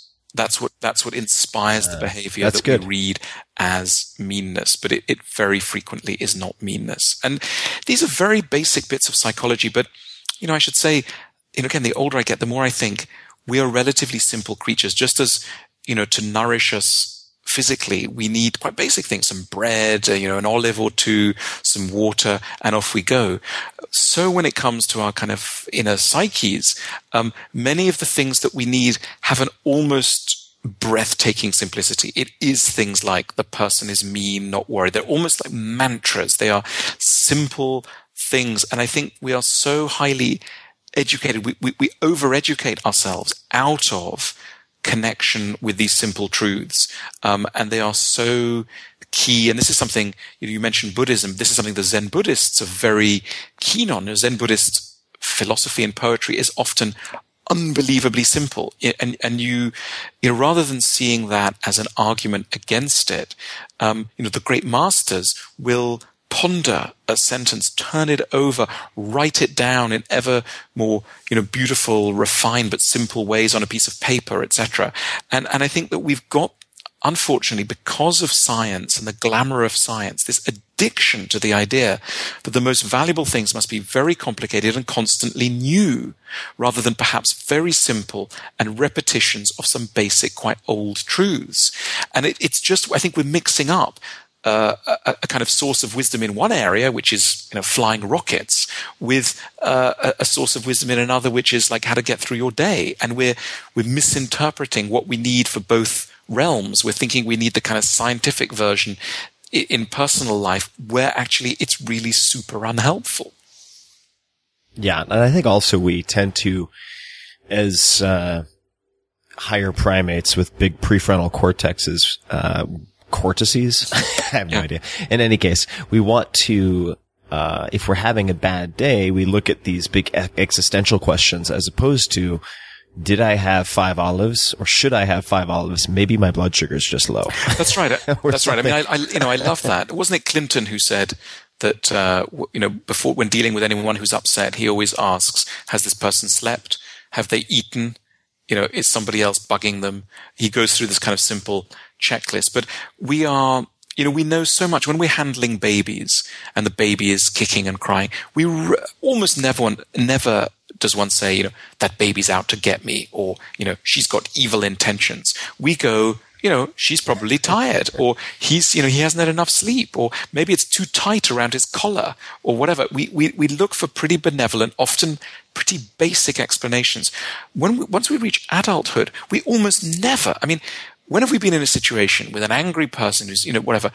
Uh, we always look at at the intellectual level. We very rarely go, wow, this is probably someone who's really pretty tired, or you know, it's uh, you know, it's one o'clock and they've not had anything to eat. So that's where the explanation. It, it offends our self knowledge. It it offends our dig, our sense of dignity, but it really shouldn't. And as you say, we are a you know an amazing computer sitting on some very very basic bits of, of, of software, and not to accept how basic we are is its own version of kind of pretension, and and and we should resist it. And self sabotage Yeah. way, um, for sure. Uh, I would love to shift gears a little bit and uh, lob some rapid fire questions your way. The answers don't need to be rapid, but uh, when you think of the word successful, who is the first person who comes to mind and why? I, I, I didn't want it to, but um, but unfortunately, Steve Jobs came to mind, and I'm really annoyed about that because I don't actually see see him as as the quintessence of of success. Um, look, I think a successful person is somebody who has taken hold and fathomed their talents, made the most out of those talents, and reconciled themselves to their weaknesses. They're not ranting and raging about their weaknesses. They have a sense of what those weaknesses are. They're not blaming the world for them. They know them. They own them. At the same time, uh, they, they've had a sense of their strengths and they've been able to make something of those strengths. And maybe that thing's relatively modest, but they've still managed to externalize those strengths. That's asking a lot. That is a successful life. Very few of us are lucky enough to get there. Um, but I think that's what it might be. Who who would be a someone, not Steve Jobs, uh, who certainly was prone to ranting and raving, and I'm not sure how aware he was of many of his weaknesses, but uh, who who would be an exemplar of that for you? It's funny. I've, I've, I I was recently in, in Switzerland, where I, I come from, and um, when I was little, I was partly brought up by my parents, but also, also partly brought up by a very kindly lady who lived with us in the in the family. She was helping the family, etc. And she was almost like a second mother to me. And she's now 83 years old and lives in an isolated Swiss village. She's in amazing health uh, for her age, and she is a true saint in she's not religious but you know if you wanted to offer somebody up to science as somebody who is well balanced you won't read about her in the newspaper you won't you know see her face etc but you actually sit in her kitchen and you talk about politics with her you talk about child raising you talk about the meaning of life. This is a person with an inherent ballast who's no nonsense who knows how to be kind who knows how to laugh who knows etc and you know the world is full of such people, people who represent what you might call an ordinary genius, an ordinary genius at the business of living. I like that. And and we we we walk past these people because they don't star in any of our you know uh, calendars. I, I'd go so far as to say that perhaps a few more of them are women than men. Um, and uh, they are utterly unheralded, uh, but but they are out there, and they are the true philosophers. Yeah, I guess that could be contrasted with the extraordinary hubris that we seem to worship, uh, oftentimes, sadly. That's right. That's right. I mean, that, that's why I was kicking myself when, you know, the very word success has become contaminated by our ideas of someone extraordinary, very rich, etc. And, um, and that's really unhelpful that ultimately to be properly successful is you know to be at peace as well. You know, I, I've seen too many people who are so-called successful who are not at peace, and um, you know that's a problem. Well, and, and not to be too cliched about it, but I think that uh, it's easy to define success as uh, is getting what you want, uh, but for those people you mentioned with that internal ballast, that ordinary genius, they also want what they have, right? They appreciate what they have, which I think is uh, not nearly as taught or studied as the achieving of what we want, unfortunately. Absolutely. And, and, you know, you say taught. I mean, we need reminders of this. We, that's, you know, we're, otherwise people go, oh yeah, you know, when you tell someone that, they go, oh yeah, that's obvious. I knew that. And you go, yeah, but is it alive? There's such a difference between an idea being in theory in your brain and alive in your brain. And those kind of ideas about appreciating every day, etc., are generally not alive in our brains, and that's a problem of art. Really, they are not artistically alive, and um, that's something to bear in mind. What is the book that you've given most as a gift, aside from your own? Book or books?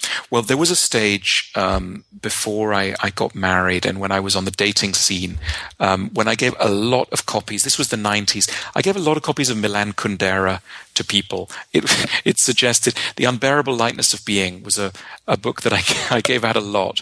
Um, I don't know if I still would, but I do admire uh, this Czech writer very much.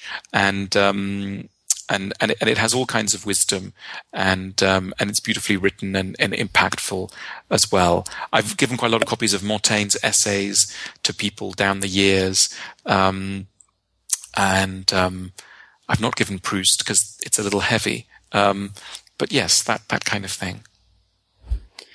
Thank you. And for the, those people, we, his name has come up a bit, uh, or, or several times in this conversation. Montaigne. There's a uh, there's a post by Ryan Holiday, an introduction to Montaigne on the blog. For those of you who want to check it out at 4hourworkweek.com, and I'm sure that um, that will be linked to in the show notes as well as everything that we've talked about so far. Uh, what is something you believe that other people think is insane? Or many other people. It doesn't have to be everyone, but what is something you think that mm, most other people think is Yeah.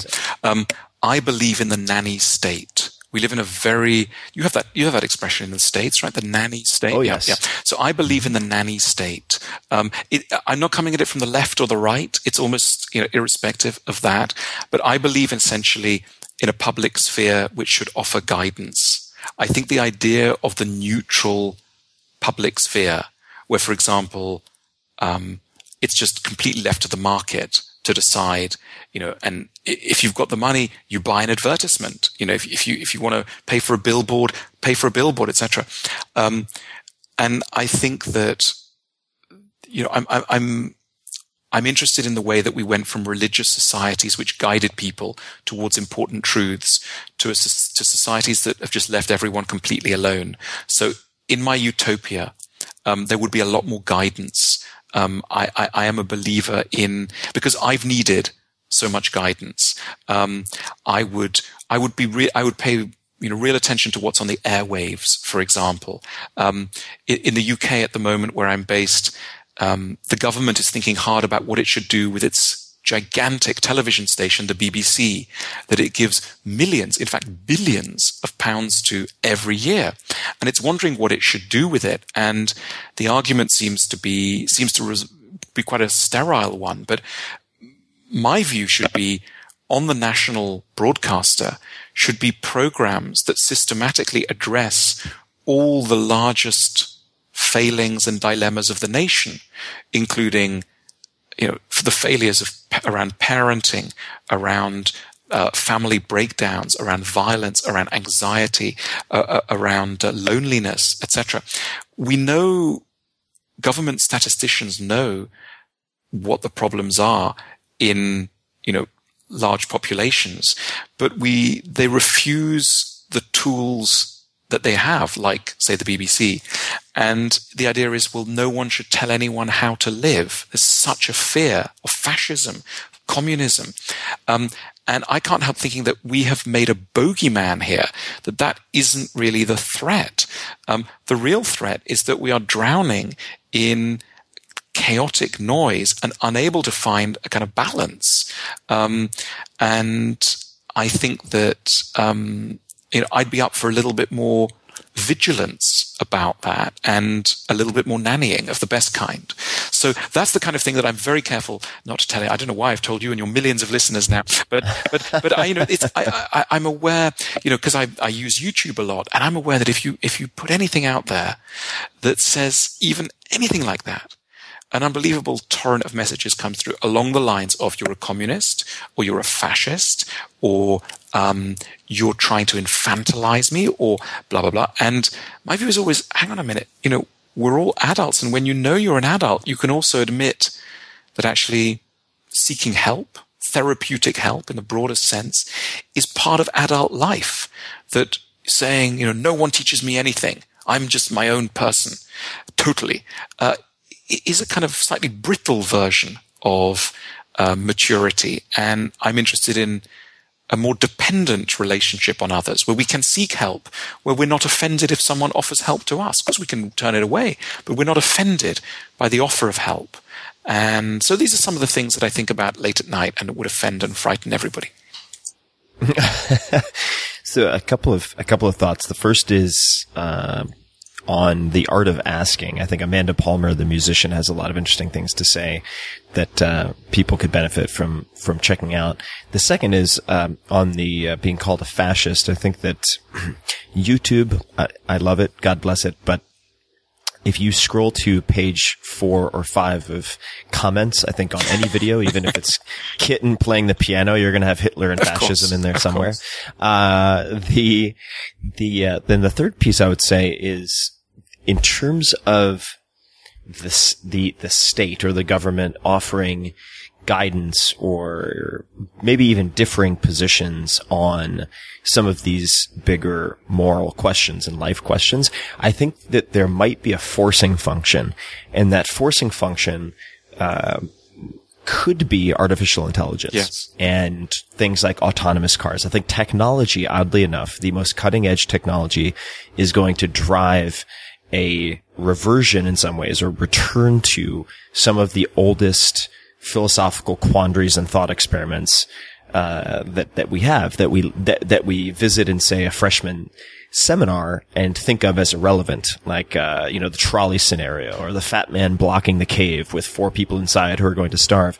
But when you translate that to modern day, I mean, even right now, uh, there are tech companies hiring uh, what they might consider utilitarian philosophers, like the, um, along the lines of say a Peter Singer, uh, to advise them on some of these questions. For instance, if you have to program a car that is going to make decisions in um, disaster scenarios, like uh, there's there is something in the middle of the road. I have to swerve. Do I choose to hit the six old ladies on the right hand side or the two school children on the left side.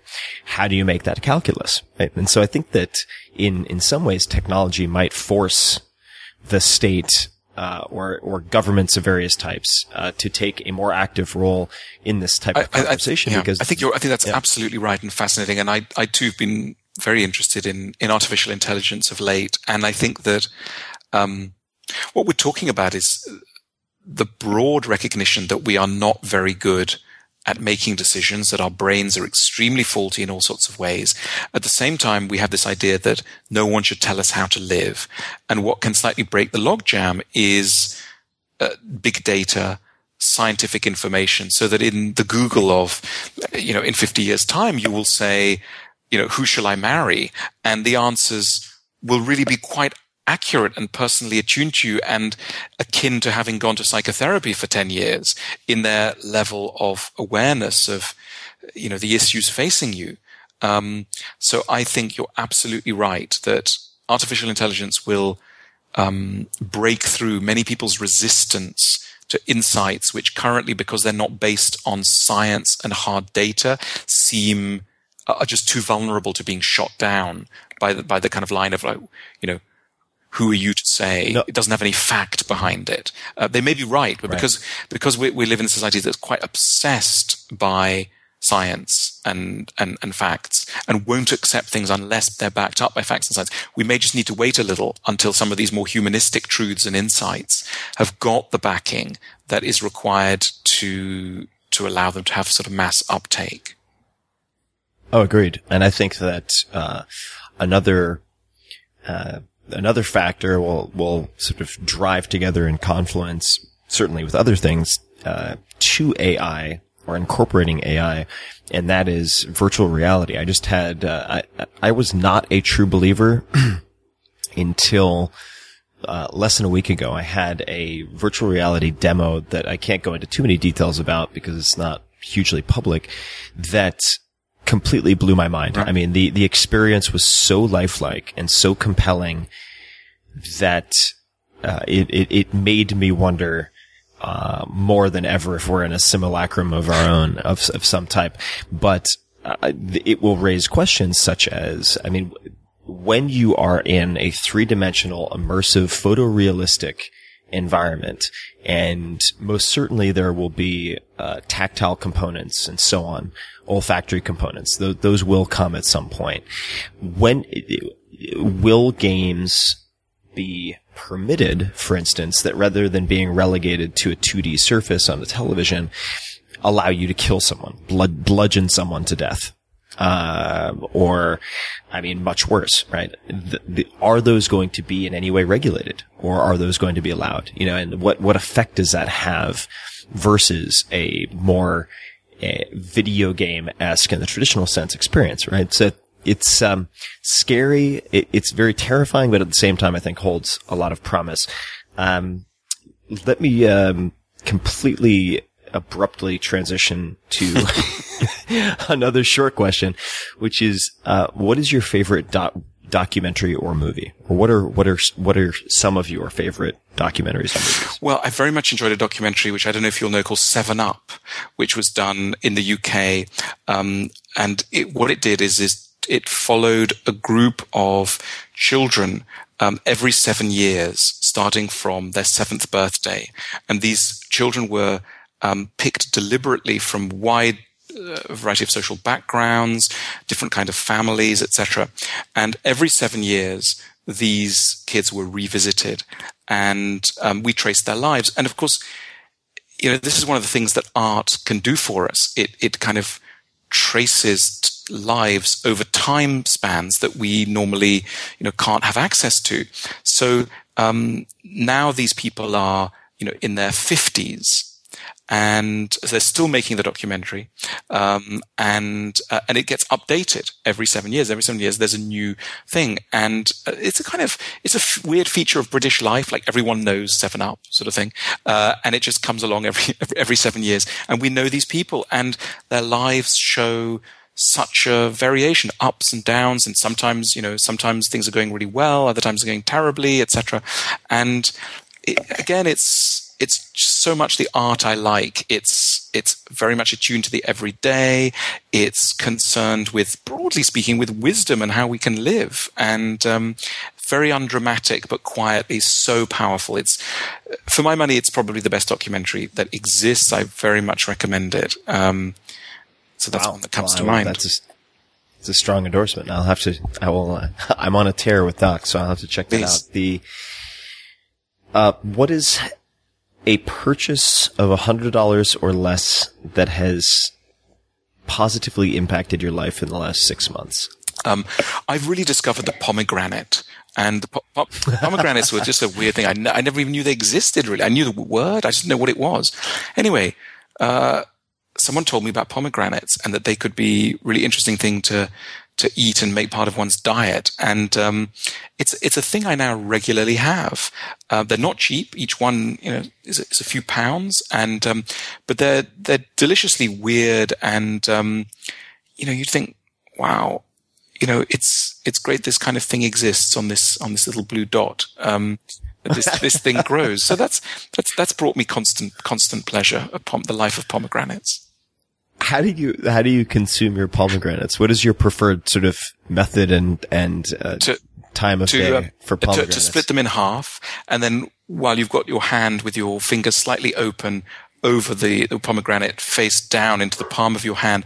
You then strike the pomegranate hard with a wooden spoon, which gets the seeds to shake out. They go into a little bowl. Oh, that's a good Yeah, trick. yeah. You, you hit trick. it a few times, and out out they fall, and um and, and you, it's just a, it makes a delicious kind of snack, and and you feel good and you feel virtuous, but it's it's nice as well. Um, so I really recommend that. I I think all in my ideal nanny state, um, you know, there would be pomegranates in every Pomegranate, every, uh, pomegranate ra- rations that- for that's every right. That's citizen. right. They would they would be forcibly on sale in every gas station across the United States, and I think I think genuinely the health, but more importantly the happiness of Americans would rise exponentially. I love it. Uh, what? I used to love eating grapefruits in the morning. My grandmother used to used to use brown sugar on sort of pre-cut grapefruits that we could scoop out with special grapefruit spoons. So that that, that this is this is making me long to Yeah. eat pomegranates.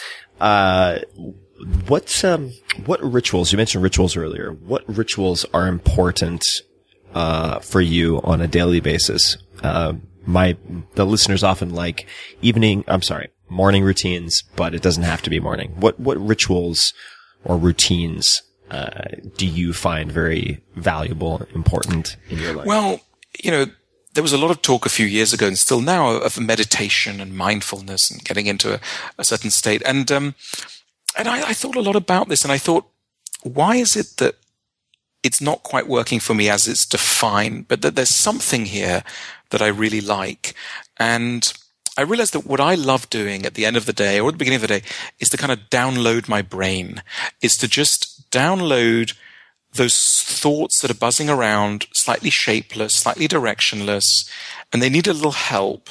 And if I don't get to grips with them, they will disturb my sleep or they'll wake me up early. So what I like to do is just sit with a pad and paper and write down in very small, slightly scrawly, legible handwriting lots of things. It could just be a word, um, an image, something, and they will be the starting points of things. You know, books have begun out of one word that I sort of caught in my, and it's a, it's a kind of housekeeping. It's a kind of intellectual housekeeping. I like to call it a kind of philosophical meditation where you just, yeah, you, you, you just turn over what's going on in your mind. And I think insomnia, I went through a stage of having insomnia and I think that insomnia is a kind of revenge for all the stuff that you haven't thought about enough that's demands to be thought about and will wake you up in order that it gets its fair share of, of thought. And if you can do that before bed um, uh, with a pad and paper, it can be, you know, the best, uh, uh, you know, sleeping pill you've you've ever had. do you have a particular type of journal or pad that you like to use? Um, I'm unfussy. I'm pretty unfussy about what I write on all kinds of, of pads. Um, I have a, a wonderful Japanese pen called a Pilot, you know, those Pilot pens, and it's called a G-Tech C4, and I write religiously only with those. I'm also very, I'm the last uh, person on the planet to uh, work with a BlackBerry, and I write all sorts of thoughts down on a BlackBerry, um, uh, and and that's very helpful too. So those are my tools. That's uh, so you share the BlackBerry, the sort of uh, vestigial BlackBerry, in common with a friend of mine named Neil Strauss, Oh, right. who's written I- seven or I eight New York. Times I feel bestsellers. I mean, it's a, it's an odd feeling. You feel very left out, and um, there should be a support group started uh, because it's a it's a very isolated position to be in, and one questions one's own sanity. Sometimes one thinks one will go over to the light side soon, but one just can't do it. And and yeah, there we are. Uh, if you could have just a few more questions, if you could have one billboard anywhere with anything on it, what would it say? Um, well, I think it would it would probably pick up on the need to appreciate, the need to be kind. Um, I mean, it could be it could be something stark. I mean, it sums up what we were saying. It could it could say you have only you know. An average life is however how many how many hundred thousand of hours you, you know this figure Oh, I Well- don't. I, you know, I maybe if I were better caffeinated and Okay, well, what, let- could. li- life is okay. It would say life is only four hundred thousand hours long. Be kind, or something like that, just to grab Mm-hmm. the motorist as they're speeding down the highway at insane speed. Uh, something like that. I like it. And what advice would you give your 30 year old self?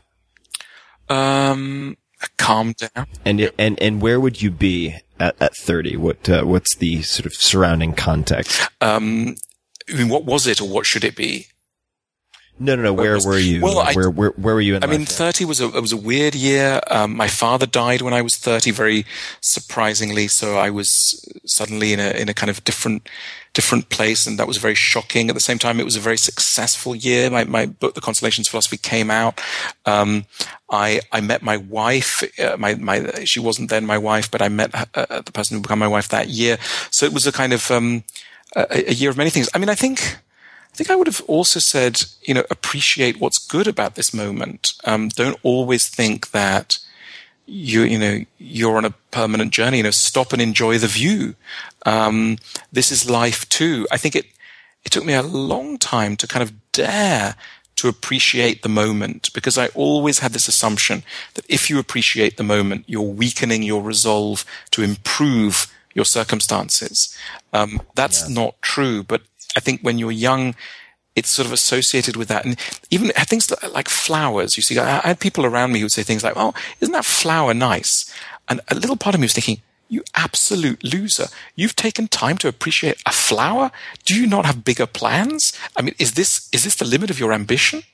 Um, and I think that, you know, when life's knocked you around a bit, when you've seen a few things and time has happened and you've got some years under your belt, you think, hmm, you start to think more highly of, of modest things like, like flowers and a you know, pretty sky and, or just a morning when nothing's gone wrong and everyone's been pretty nice to everyone else and things are pretty nice and it's, you know, it's coming up to 11 o'clock or 12 o'clock and things, things are going well. And you think, that's nice. No one's died. No one, everyone's okay.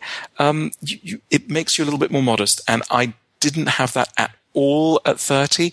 And I think it was a kind of, when people talk about you know, young people being ungrateful, you often go like, how do you mean they're ungrateful? It's not, un- it's not ingratitude, it's anxiety again.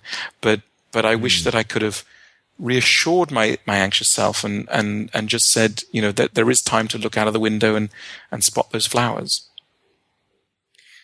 That's great advice. It's advice I need to take to heart also. I think I've, I've done better. Uh, it's funny you mentioned flowers because specifically when I go on walks, I make a point. This is thanks to my girlfriend, uh, to stop and smell Yeah. flowers, whether it's with the dog or otherwise, just as a brief pause. But, um, I think that, you know, ambition can be a wonderful tool and, but it's a terrible master. And it's, it's also something that for the most part you cash in in the future. And the future may not come, as we know. The- exactly, exactly, and and it, it reminds me of this you know story that uh, Neil Gaiman, the writer, tells. I think it might have been in his commencement speech, "Making Good Art," which everyone should watch.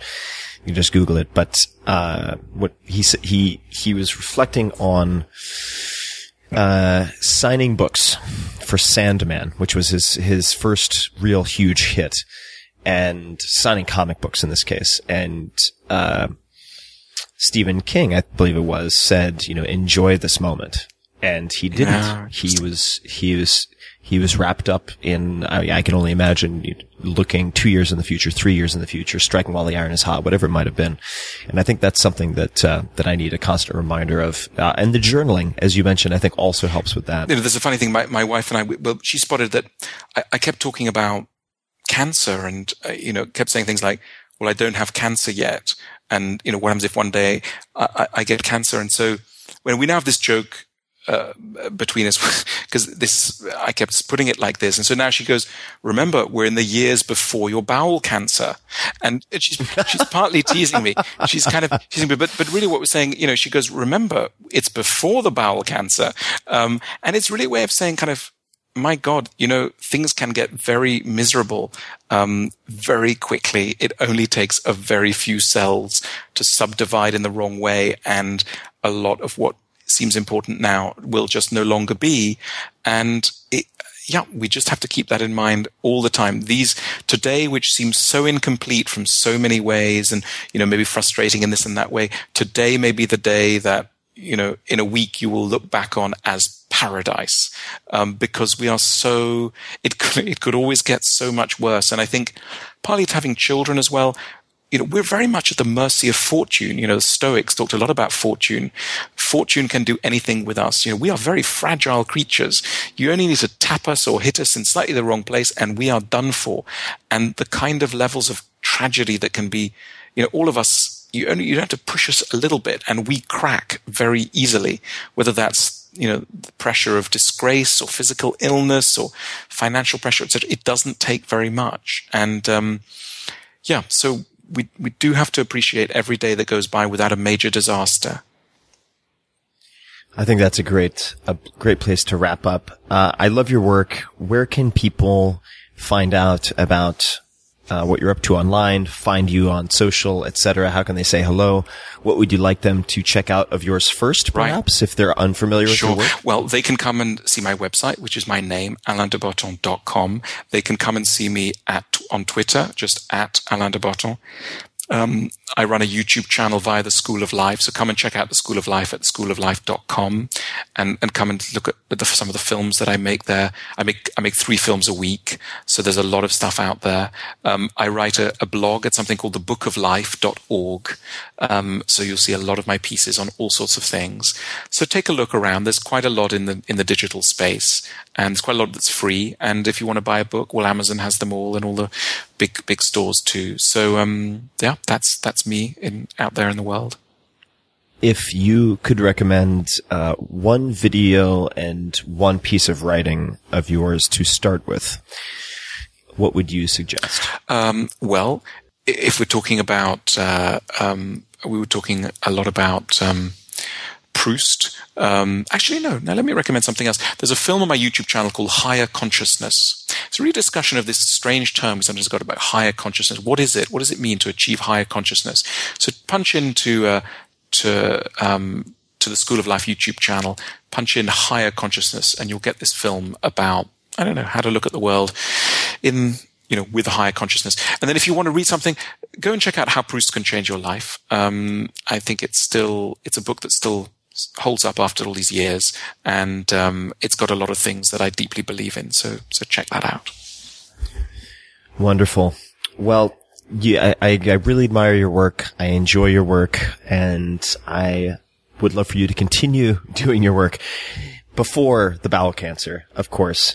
And I really appreciate you taking Tim, the time. Uh, and if you're, you're an incredibly generous host, person, and an incredibly gifted communicator, speaker, writer, inspirer. So it's been a tremendous honor for me.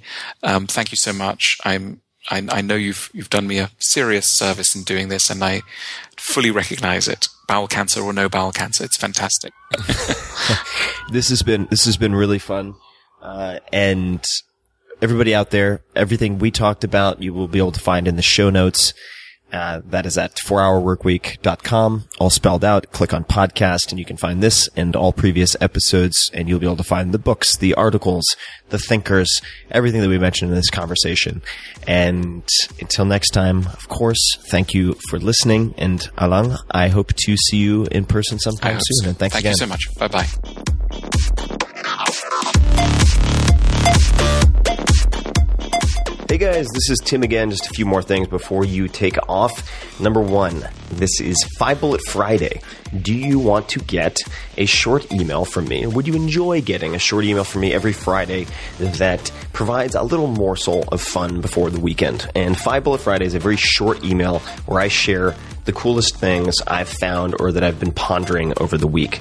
That could include favorite new albums that I've discovered. It could include gizmos and gadgets and all sorts of weird shit that I've somehow dug up in the uh, the world of the esoteric as I do. It could include favorite articles that I've read and that I've shared with my close friends, for instance. And it's very short. It's just a little tiny bite of goodness before you head off for the weekend. So if you want to receive that, check it out. Just go to 4hourworkweek.com. That's 4hourworkweek.com all spelled out and just drop in your email and you will get the very next one. And if you sign up, I hope you enjoy it.